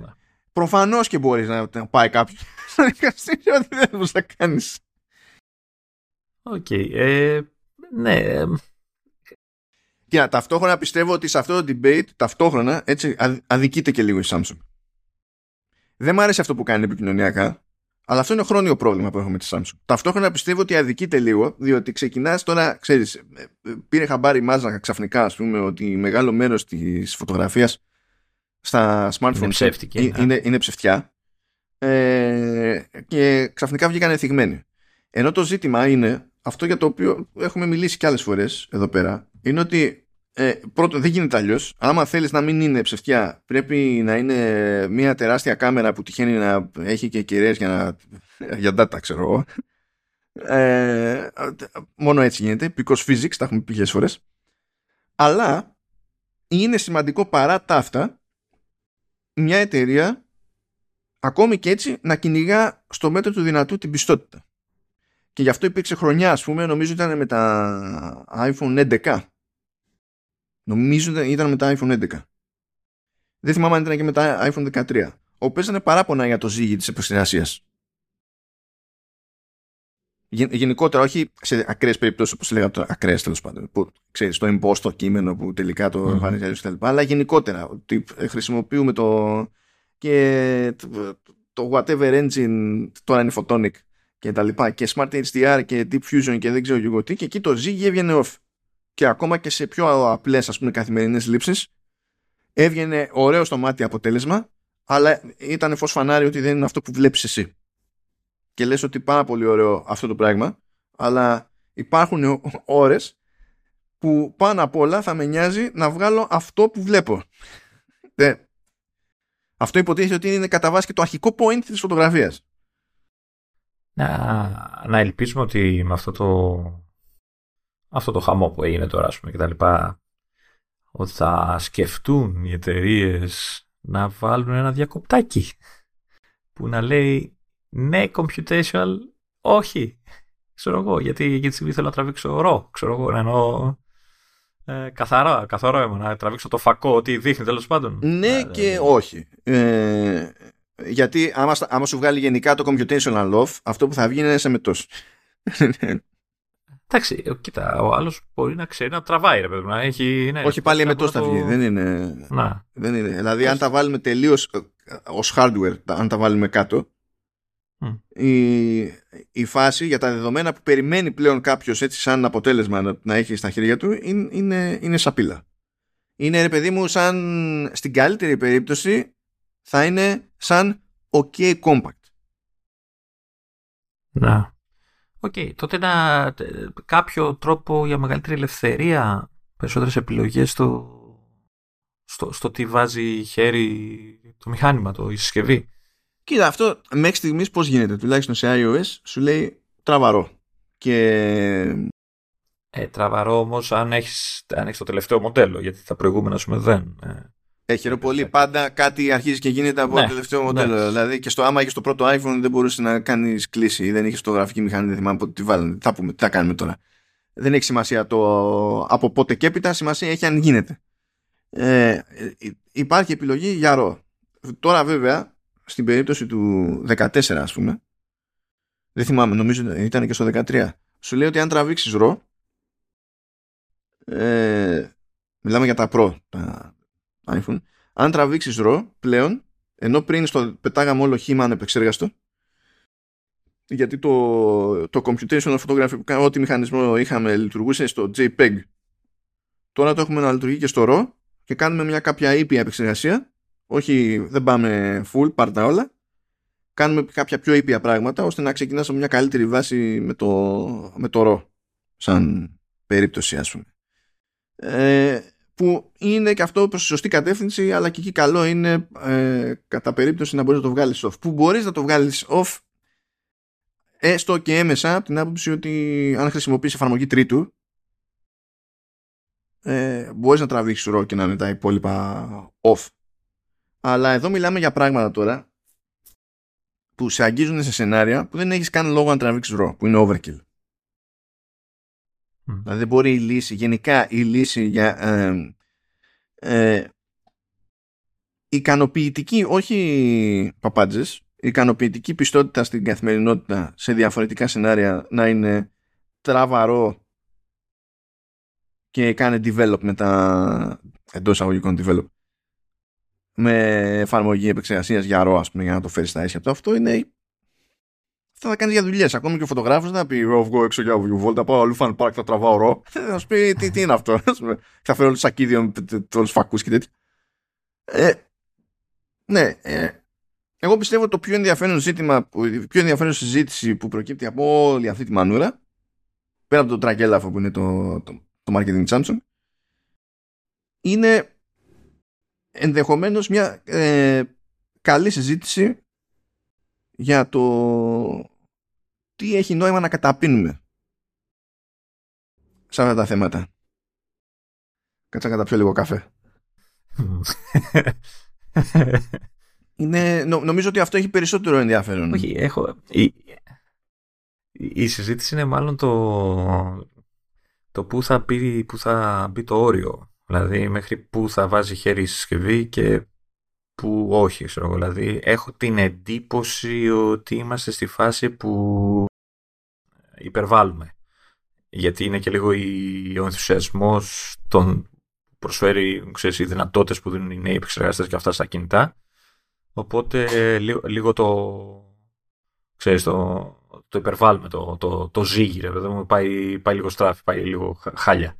Ε, δεν ξέρω αν ε, πρέπει να αρχίσει λίγο να ισορροπείται η, η όλη προσέγγιση, γιατί εννοείται ότι χρειάζεται και το commutation, αλλά υπάρχουν φάσεις που δεν θα μπορούσες να βγάλει φωτογραφία αλλιώς ε, ξέρω, βράδια σε παρέα, ξέρω, σκοτεινά και τέτοια κτλ. Ε, αλλά, αλλά ρε παιδί μου, να σου δίνει και την, ε, το, τη δυνατότητα για να πειραματιστείς και λιγάκι, να, να παίξεις και μόνος σου, να, να το δεις και χωρίς, ρε παιδί μου. Μπορεί να, το αποτέλεσμα να σ' αρέσει περισσότερο. Λέμε τώρα. Ε, κάτι, ξέρω εγώ. Ε, αυτό λίγο να, να, νομίζω ότι ήρθε η, φα, η, εποχή που πρέπει να βρούμε αυτή την ισορροπία. Να, οι εταιρείες δηλαδή να βρουν αυτή την ισορροπία.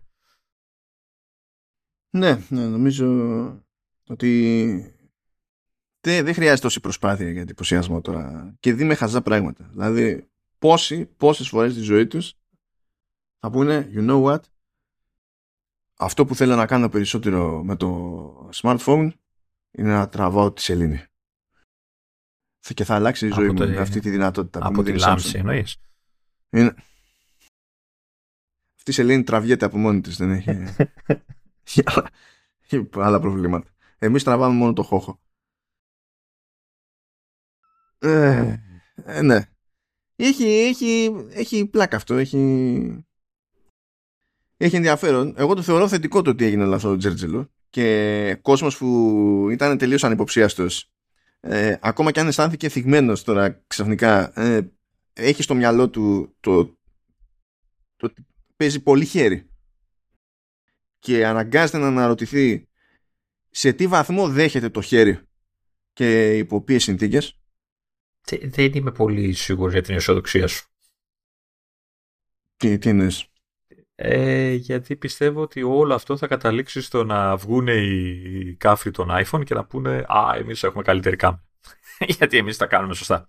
Εκεί θα καταλήξει. Δεν υπάρχει περίπτωση να, να γίνει αυτό που λες. Μα τώρα δεν μας, μιλάμε για αυτούς που κάνανε τζιζ. Ε, οι υπόλοιποι ήταν χαμένοι από χέρι έτσι κι αλλιώς. Άμα προσεγγίζουν τις συζητήσεις με αυτόν τον τρόπο. Δεν είναι που φυσικά και δεν έχω φοβερές ελπίδες. Θεωρώ ότι τα κέρδη σε αυτά θα είναι μικρά. δεν περιμένω. δηλαδή, ο όγκος του, κόσμου που θα έχει μπει σε σκέψη προφανέστατα είναι, είναι πάρα πολύ μικρός. Πώς το ξέρω αυτό, Διότι όλος ο υπόλοιπος όγκος του κόσμου εξακολουθεί και πιστεύει ότι έχει optical zoom σε smartphones.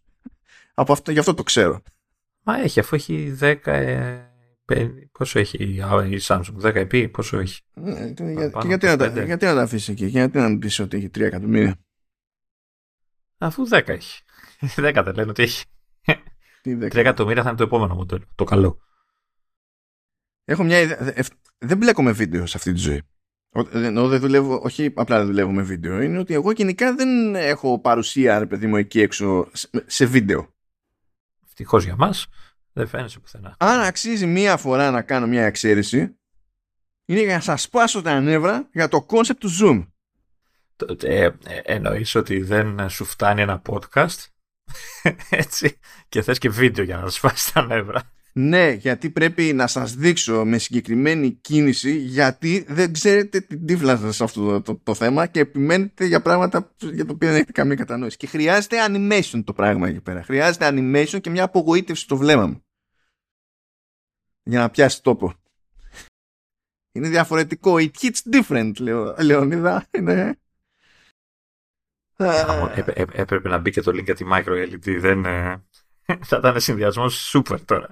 Κάμερες zoom και micro LED. Και έχουμε και άλλη παρεξήγα. Έχουμε παρεξήγα για, το, για τα mixed reality headsets που ετοιμάζει η Apple και τα λοιπά. Γιατί βγήκε εκεί ένα ρεπορτάζ από Financial Times θα έχω βάλει στη σημείωση το πρωτότυπο link, αλλά παίζει το, είναι πίσω από paywall αυτό, οπότε έχω βάλει και σε, έχω βάλει και άλλα links που στην ουσία αναφέρουν τι λένε οι Financial Times. Και έχω βάλει και μερικές σκέψεις παραπάνω από τον John Gruber του Daring Fireball γιατί σε αντίθεση με τους υπολείπους εκείνος έχει καλύτερη αντίληψη για το τι παίζει με, τη, με την Apple γιατί είναι το αντικείμενό του και νομίζω ότι έχει πιο ok εξήγηση για την όλη φάση.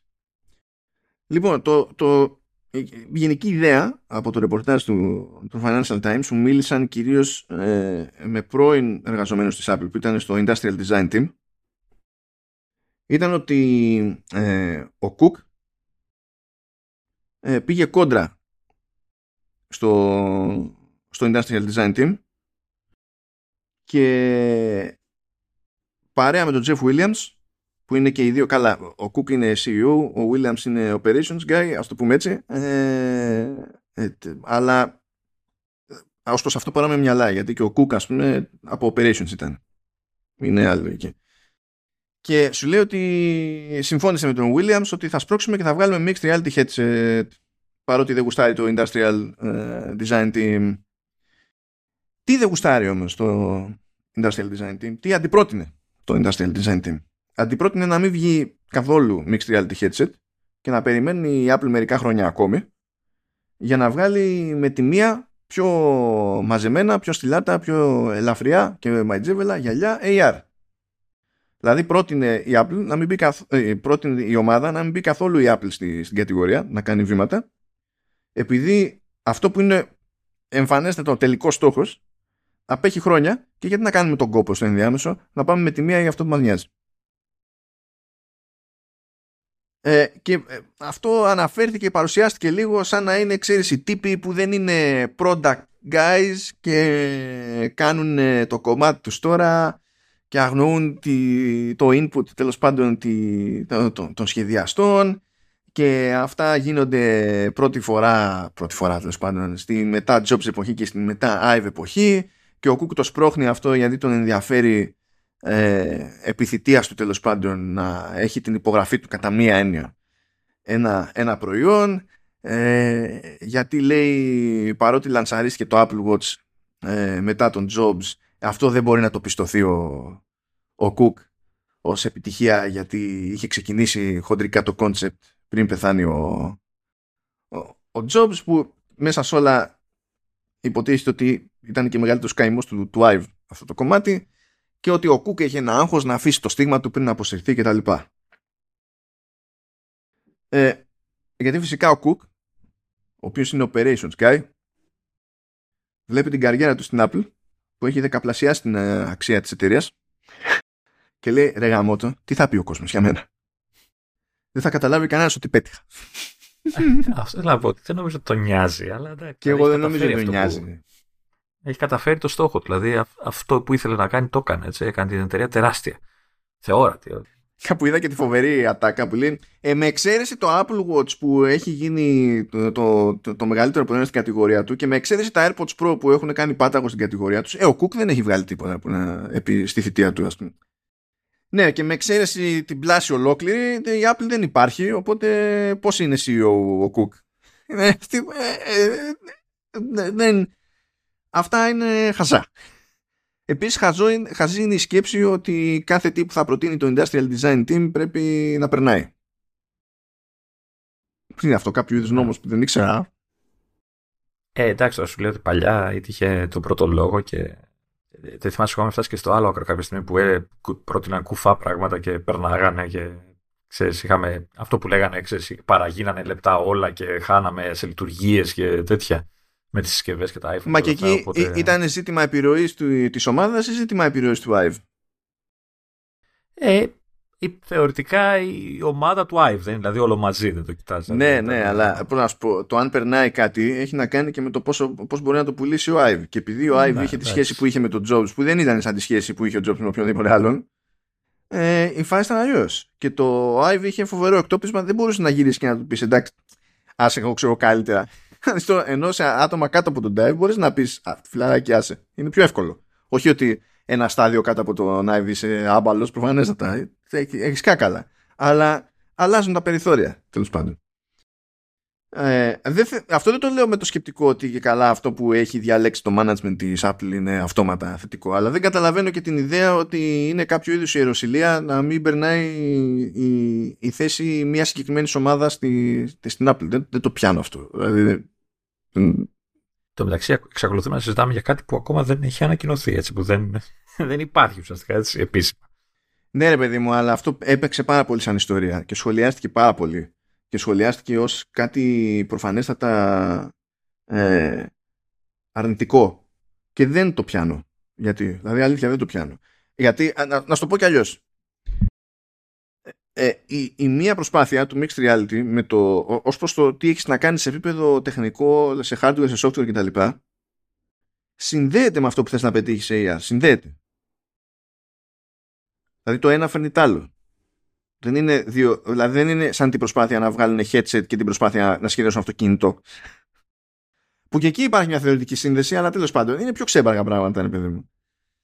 Ε, αλλά μπορείς να πεις ότι το AR είναι κάτι που μπορεί να πιάσει το και στο αυτοκίνητο. OK, okay, εντάξει.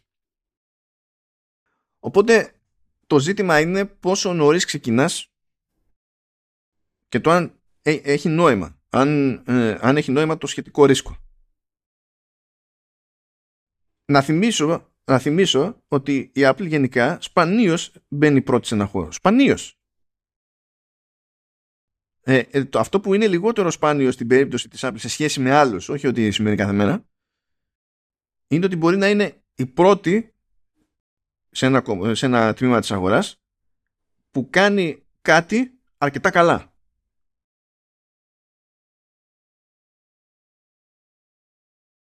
Τι είπατε, Λεωνίδα; Όχι, σκεφτόμαι αυτό που λες.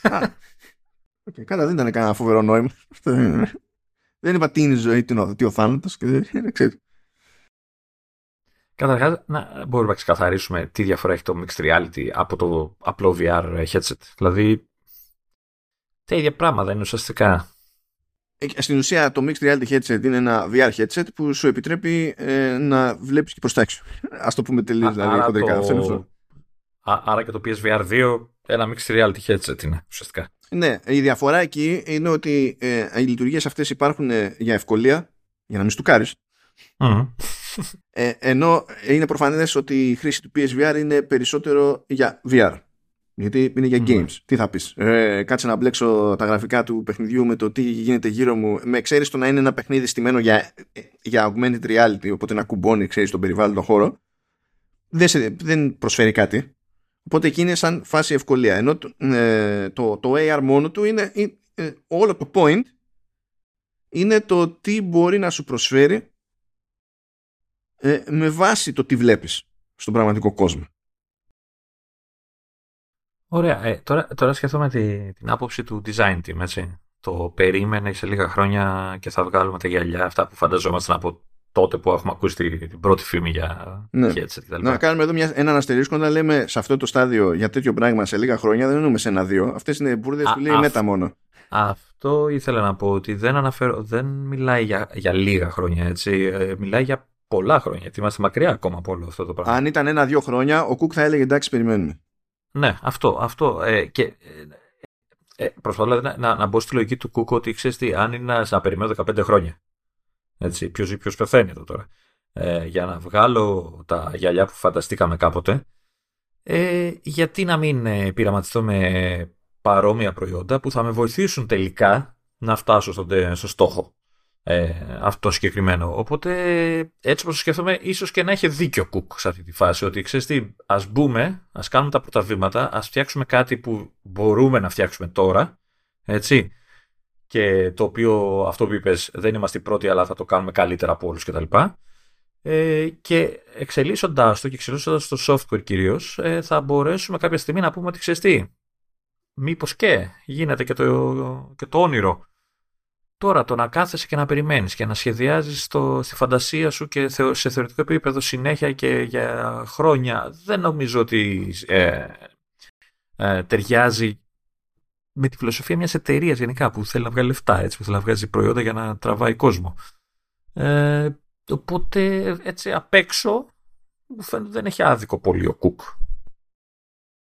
Τώρα, ε, ε, ε, θα του ρίχνα άδικο αν, μου, αν διάβαζα ότι ξέρεις τι πιέζει για φέτος ενώ το προϊόν δεν είναι έτοιμο ακόμα για φέτος.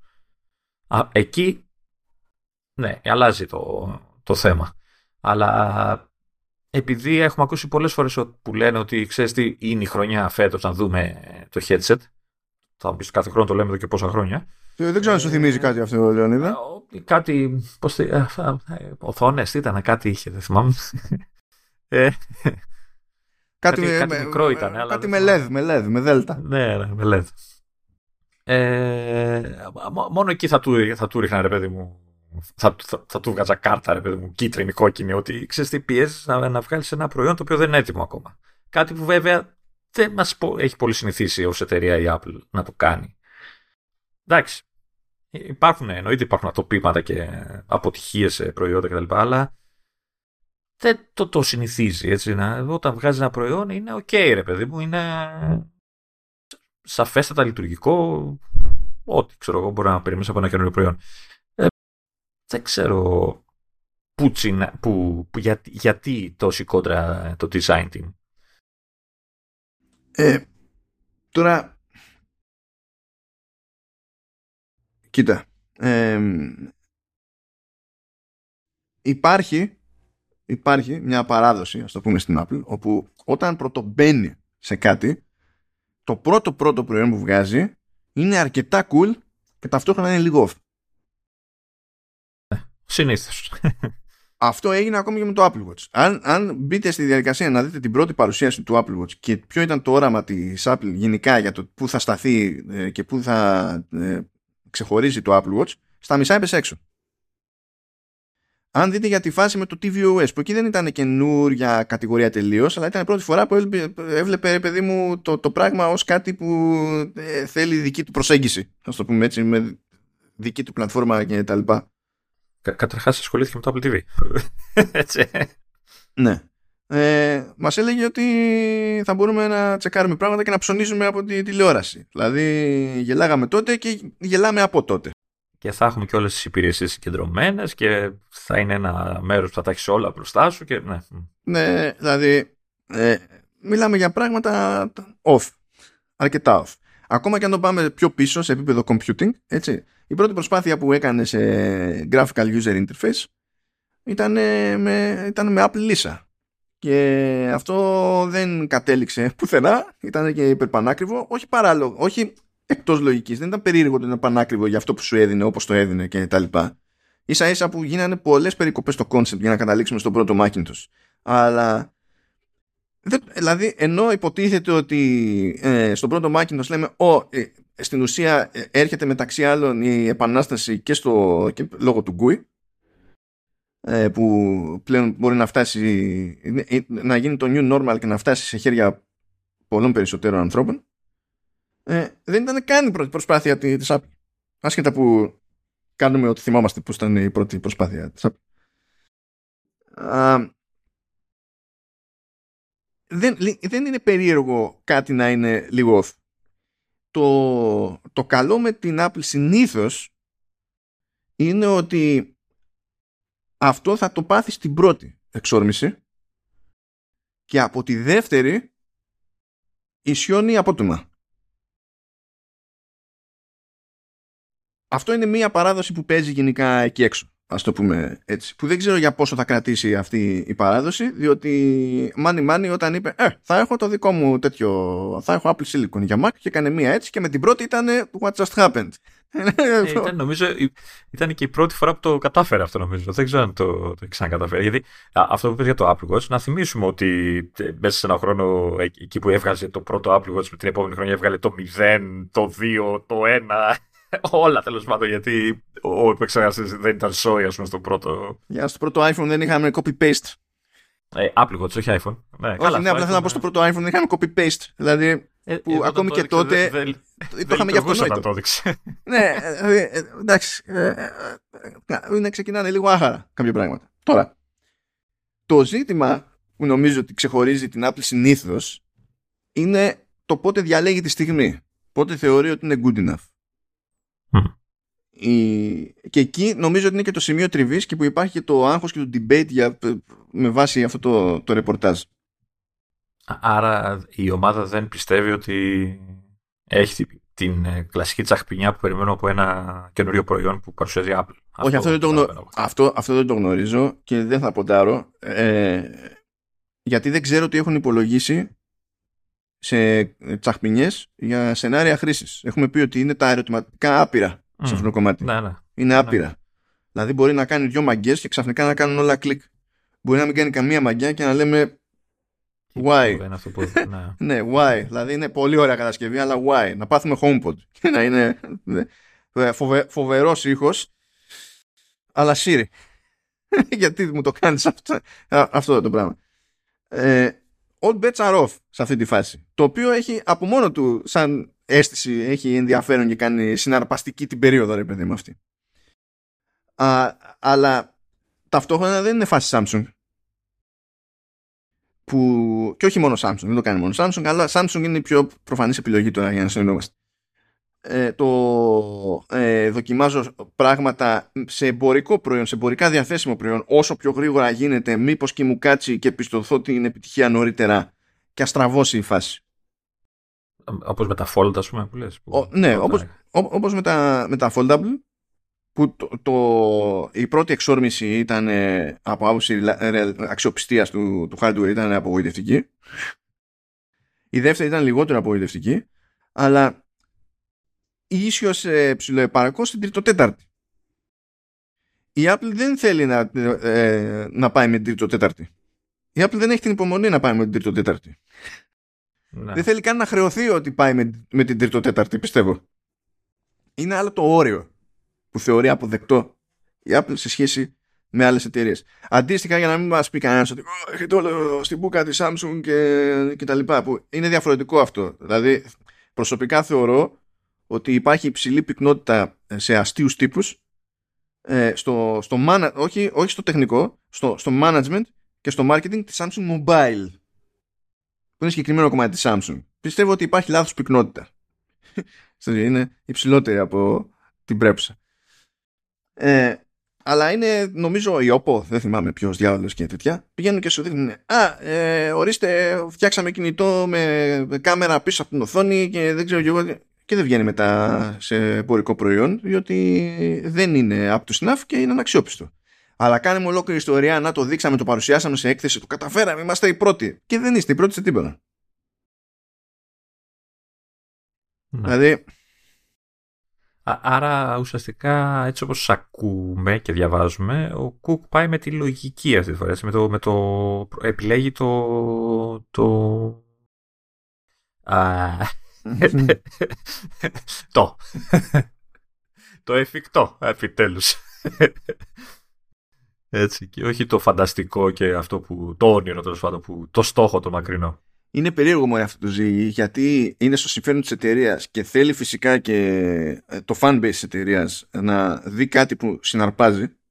Mm, εντάξει, οκ. Okay. Αλλά ταυτόχρονα ε, πρέπει να μην είναι ούτε πριν την ώρα του, ούτε κατόπιν ώρας της. Και φυσικά αυτά, αυτό το ζήγισμα δεν είναι εύκολη υπόθεση. Αυτό το ε, ζήγισμα σε κάποιο επίπεδο είναι σχεδόν και τζόγος. Να. Γιατί δεν είναι σήμερα το σκέφτηκα, αύριο το έκανα. Αυτά έχουν χρονικό ορίζοντα και πολλά πράγματα μπορούν να πάνε στραβά. Όλα αυτά τα πράγματα έχουν ξεκινήσει χρόνια, ας πούμε, σαν προσπάθειες. Και ποιος είπε, ποιος Κουκ και οποιοδήποτε στη θέση του Κουκ είπε, Α, και άμα έχουμε πανδημία στο ενδιάμεσο. Κανένας δεν το είπε αυτό το πράγμα. Ε, δεν, δεν μπορείς να υπολογίσεις. Αλλά θεωρώ ε, χαζό να θεωρείται αυτονόητο ότι ε, ο Κουκ είναι ένας τύπος που δεν έχει καμία αντίληψη. Παρότι δεν είναι ρε παιδί μου, μου λοκαλιτέχνη, ξεκάθαρα. Αλλά ότι δεν ξέρει να κουμαντάρει μια εταιρεία που την κουμαντάρει τόσα χρόνια πλέον. Παρότι έχουμε τις διαφωνίες μας με τον, με τον Κουκ. Έτσι. Που, γιατί έχει κάνει πράγματα που είναι ξεκάθαρα της εποχής του. και δεν είμαστε super fans. Ε, αλλά έχει να κάνει περισσότερο με τη διαχείριση των πραγμάτων και όχι με, το τι, με τη διαχείριση συγκεκριμένων λεπτομεριών και όχι με το μεμονωμένο προϊόν που θα φυτρώσει. Ε, και επίση είναι περίεργο, ε, καταλαβαίνω ότι είναι, έχει ένα cult following το design team της Apple και δεν είναι περίεργο, δεν μου κάνει εντύπωση αυτό. Είναι όμως περίεργο να θεωρούμε ότι οποιαδήποτε ιδέα πέσει εκεί μέσα είναι αυτόματα του πάνω. Ε, χρειάζεται και μια δόση ρεαλισμού. Δηλαδή το υγιές είναι και οι δύο σε κάποιο βαθμό να, να έχουν λάθος ταυτόχρονα και οι δύο να έχουν σε κάποιο βαθμό δίκιο ταυτόχρονα και να βρίσκονται κάπου στη μέση διότι διαφορετικά θα κάνει ο καθένας του γούσταρε. Εντάξει, αυτό ονομάζεται ισορροπία και είναι καλό να, επιτε, να, επιτε, να την πετυχαίνεις τέλος πάντων. Έτσι. Ε, μια λεπτομέρεια που έχει νόημα, έχει νόημα να θυμίζουμε που και που είναι ότι η Apple δεν είναι στημένη σαν τις περισσότερες εταιρείες του χώρου. Δηλαδή δεν υπάρχει στη, στην Apple μία ομάδα που είναι ένα ολόκληρο business unit για το iPhone. Δεν υπάρχει ένα business unit για το iPad. Α, ε, εννοείς δεν είναι ξέρω, Samsung Mobile ή ξέρω, Apple Mobile, είναι Apple, τελεία, όλα. Ναι, και μπλέκουν δια, ε, ένα, δηλαδή διάφορα άτομα μπλέκουν ε, με παρόμοιες ενδεχομένως ή συγγενικές προσπάθειες σε όποια μπάντα να είναι. Προφανώς υπάρχουν κάποιοι που είναι αφιερωμένοι λόγω εξειδίκευσης, αλλά είναι μια ομάδα μέσα στο όλο. Δεν θα πει κάποιος εμείς εδώ κανονίζουμε το macOS υπάρχει το όλο του software και το τρέχει ο Φεντερίγκη. Και τρέχουν προσπάθειες παράλληλα που βρίσκουν θέση σε διαφορετικά λειτουργικά συστήματα παράλληλα πότε με την πρώτη, πότε με τη δεύτερη, με διαφορά φάση κτλ. Είναι αλλιώς το, το πράγμα. Ότι πας, ότι πας, ο, αυτοί που ασχολούνται με τις κάμερες ας πούμε δεν είναι φάση εμείς φτιάχνουμε τις φωτογραφικές για τα τηλέφωνα. Νομίζω ότι αυτοί δεν μπλέκουν με το κομμάτι του, του headset που είναι τίγκα στι κάμερε. Όχι και με το ναι. software προφανέστατα, αλλά γιατί, γιατί αυτοί ξέρουν καλύτερα από κάτω. δηλαδή ε, έτσι πάει σε μια εταιρεία που είναι οργανωμένη με διαφορετικά business units μπορεί να χρειαζόταν διαφορετικά άτομα και να έπαιζε ανταγωνισμός και κόντρα μεταξύ των τμήματων αυτών για το ποιος θα έχει πρόσβαση στους καλύτερους τέλος πάντων σε αυτό. Ε, έχω την εντύπωση ότι αυτό το στήσιμο που περιέγραψες είναι και αυτό που δίνει αυτή τη μαγική σύζευξη μεταξύ των προϊόντων της της εταιρείας. Δηλαδή δεν θα μπορούσε να, να είναι αλλιώς αν δεν. Ε, πολλοί άνθρωποι δεν ασχολούνταν με πολλά διαφορετικά πράγματα τα οποία όμως συγγενεύουν μεταξύ τους. Δηλαδή δεν θα μπορούσε να υπάρχει αυτή η σύζευξη. Και δεν είναι εύκολο. Δεν είναι εύκολο. δεν, είναι, είναι εύκολο. δεν είναι τυχαίο που οι περισσότερες άλλες εταιρείες αποφεύγουν αυτή τη δομή. Δεν είναι ότι είναι χαζοί, δεν έχουν υποψιαστεί, αλλά είναι δύσκολο να τρέξει αυτή την εταιρεία. Ακόμα όχι στο μέγεθος που έχει τώρα στο, και στο μέγεθος που είχε παλαιότερα. Είναι δύσκολο να τρέξει έτσι. Και αν δείτε, αυτοί που είναι επικεφαλής σε κάθε κομμάτι της εταιρείας είναι ακριβώς το αντικείμενό τους. Δεν είναι ε, εγώ ξέρω να μανατζάρω το business unit και ε, είμαι εδώ που είναι hardware και από κάτω μου είναι engineers και κάπως πρέπει να συνεννοηθούμε μεταξύ μας ή έχω μια αντίληψη κτλ. Είναι ότι όχι, εγώ είμαι hardware και θα μανατζάρω το, το, τους hardware τους, τους μηχανικούς. Ναι, δηλαδή ο, Φε, ο Φεντερίκη δεν είναι ένας τυπάς που τρέχει το κομμάτι του software, είναι ο ίδιος software engineer. Ε, ναι, αλλιώς δεν θα μπορούσε να συνοηθεί με τους υπόλοιπους. Θα έπρεπε να μιλάνε όλη την ίδια γλώσσα, ας το πούμε έτσι. Δεν θα μπορούσε να γίνει αλλιώς αυτό το πράγμα. Ε, θα, θα, θα υπήρχαν τριβές, εγώ πιστεύω. Δηλαδή θα νιώθαν ότι ξέρεις, θα, έλεγα, θα φέραν προτάσεις η ομάδα και θα έλεγαν δεν καταλαβαίνει τι του λέμε, ας πούμε. Κάπως έτσι. Αν ήταν κάτι άσχετος, ας πούμε. Μα αυτό πιστεύω έχει και πρόβλημα διαχρονικά σχεδόν η Apple να καλύψει θέσεις στα υψηλά κλιμάκια με άτομα που προέρχονται ε, από άλλη εταιρεία. Πολλές φορές έχει πρόβλημα. Να, γιατί έχουν μάθει να λειτουργούν διαφορετικά. Ε, ναι, ναι. Ε, και ό, όλα αυτά συνδέονται με το πώς έχει νόημα να ζυγίζουμε αυτά που πετυχαίνουμε σε ένα τέτοιο ρεπορτάζ. Ε, δεν είναι ότι παίρνουμε συγκεκριμένη θέση, διότι είναι δύσκολο. Δεν είναι αρκετή πληροφορία για να πάρουμε συγκεκριμένη θέση. Αλλά και αυτό ακόμη είναι σχόλιο διότι για κάποιο λόγο υπάρχουν αρκετοί εκεί έξω, μιας και έκανε τζέρτζελο ρε παιδί μου αυτό το ρεπορτάζ, που πιστεύουν ότι έχουν αρκετή πληροφορία για να πάρουν θέση. Δεν είναι το. Διαφωνώ. Σε αυτό. Διαφωνώ. Είναι πιο περίπλοκα τα πραγματάκια. Να, να πούμε πάντως ότι ε, έχω την ότι περιμένουν όλοι για κάποιο λόγο. Το θεωρώ παράλογο, αλλά το περιμένουν όλοι. Το θεωρούν δεδομένο ότι θα δούμε το headset φέτος. Έτσι, δηλαδή, εντάξει, υπάρχουν ενδείξεις, αλλά υπάρχουν χρόνια αυτές οι ενδείξεις. Και έχω την ότι όλοι, και, και εγώ ίσως κρυφά, ε, το περιμένουμε εκεί. WWDC. Ε, το, άμα είναι να γίνει κίνηση, το λογικό εκεί είναι πια. Εντάξει, το, το μόνο που με κολλάει είναι ότι συνήθως αυτή η έκθεση παρουσίαση, ας πούμε, είναι για software συνήθως. Βέβαια, έχουν δείξει νομίζω και hardware ε, κατά καιρούς. Ναι, ναι, το έχουν κάνει. Είναι οπότε τους βολεύει ότι του, του, τους ναι. βολεύει. Που και αυτό είναι. Και, δεν το χειρίζονται πάντα, δεν κάνουν τα καλύτερα κόμπο πάντα. Αλλά και αυτό είναι στα σύν τους, διότι δεν, δεν παίζει κάποια συγκεκριμένη αγκύλωση.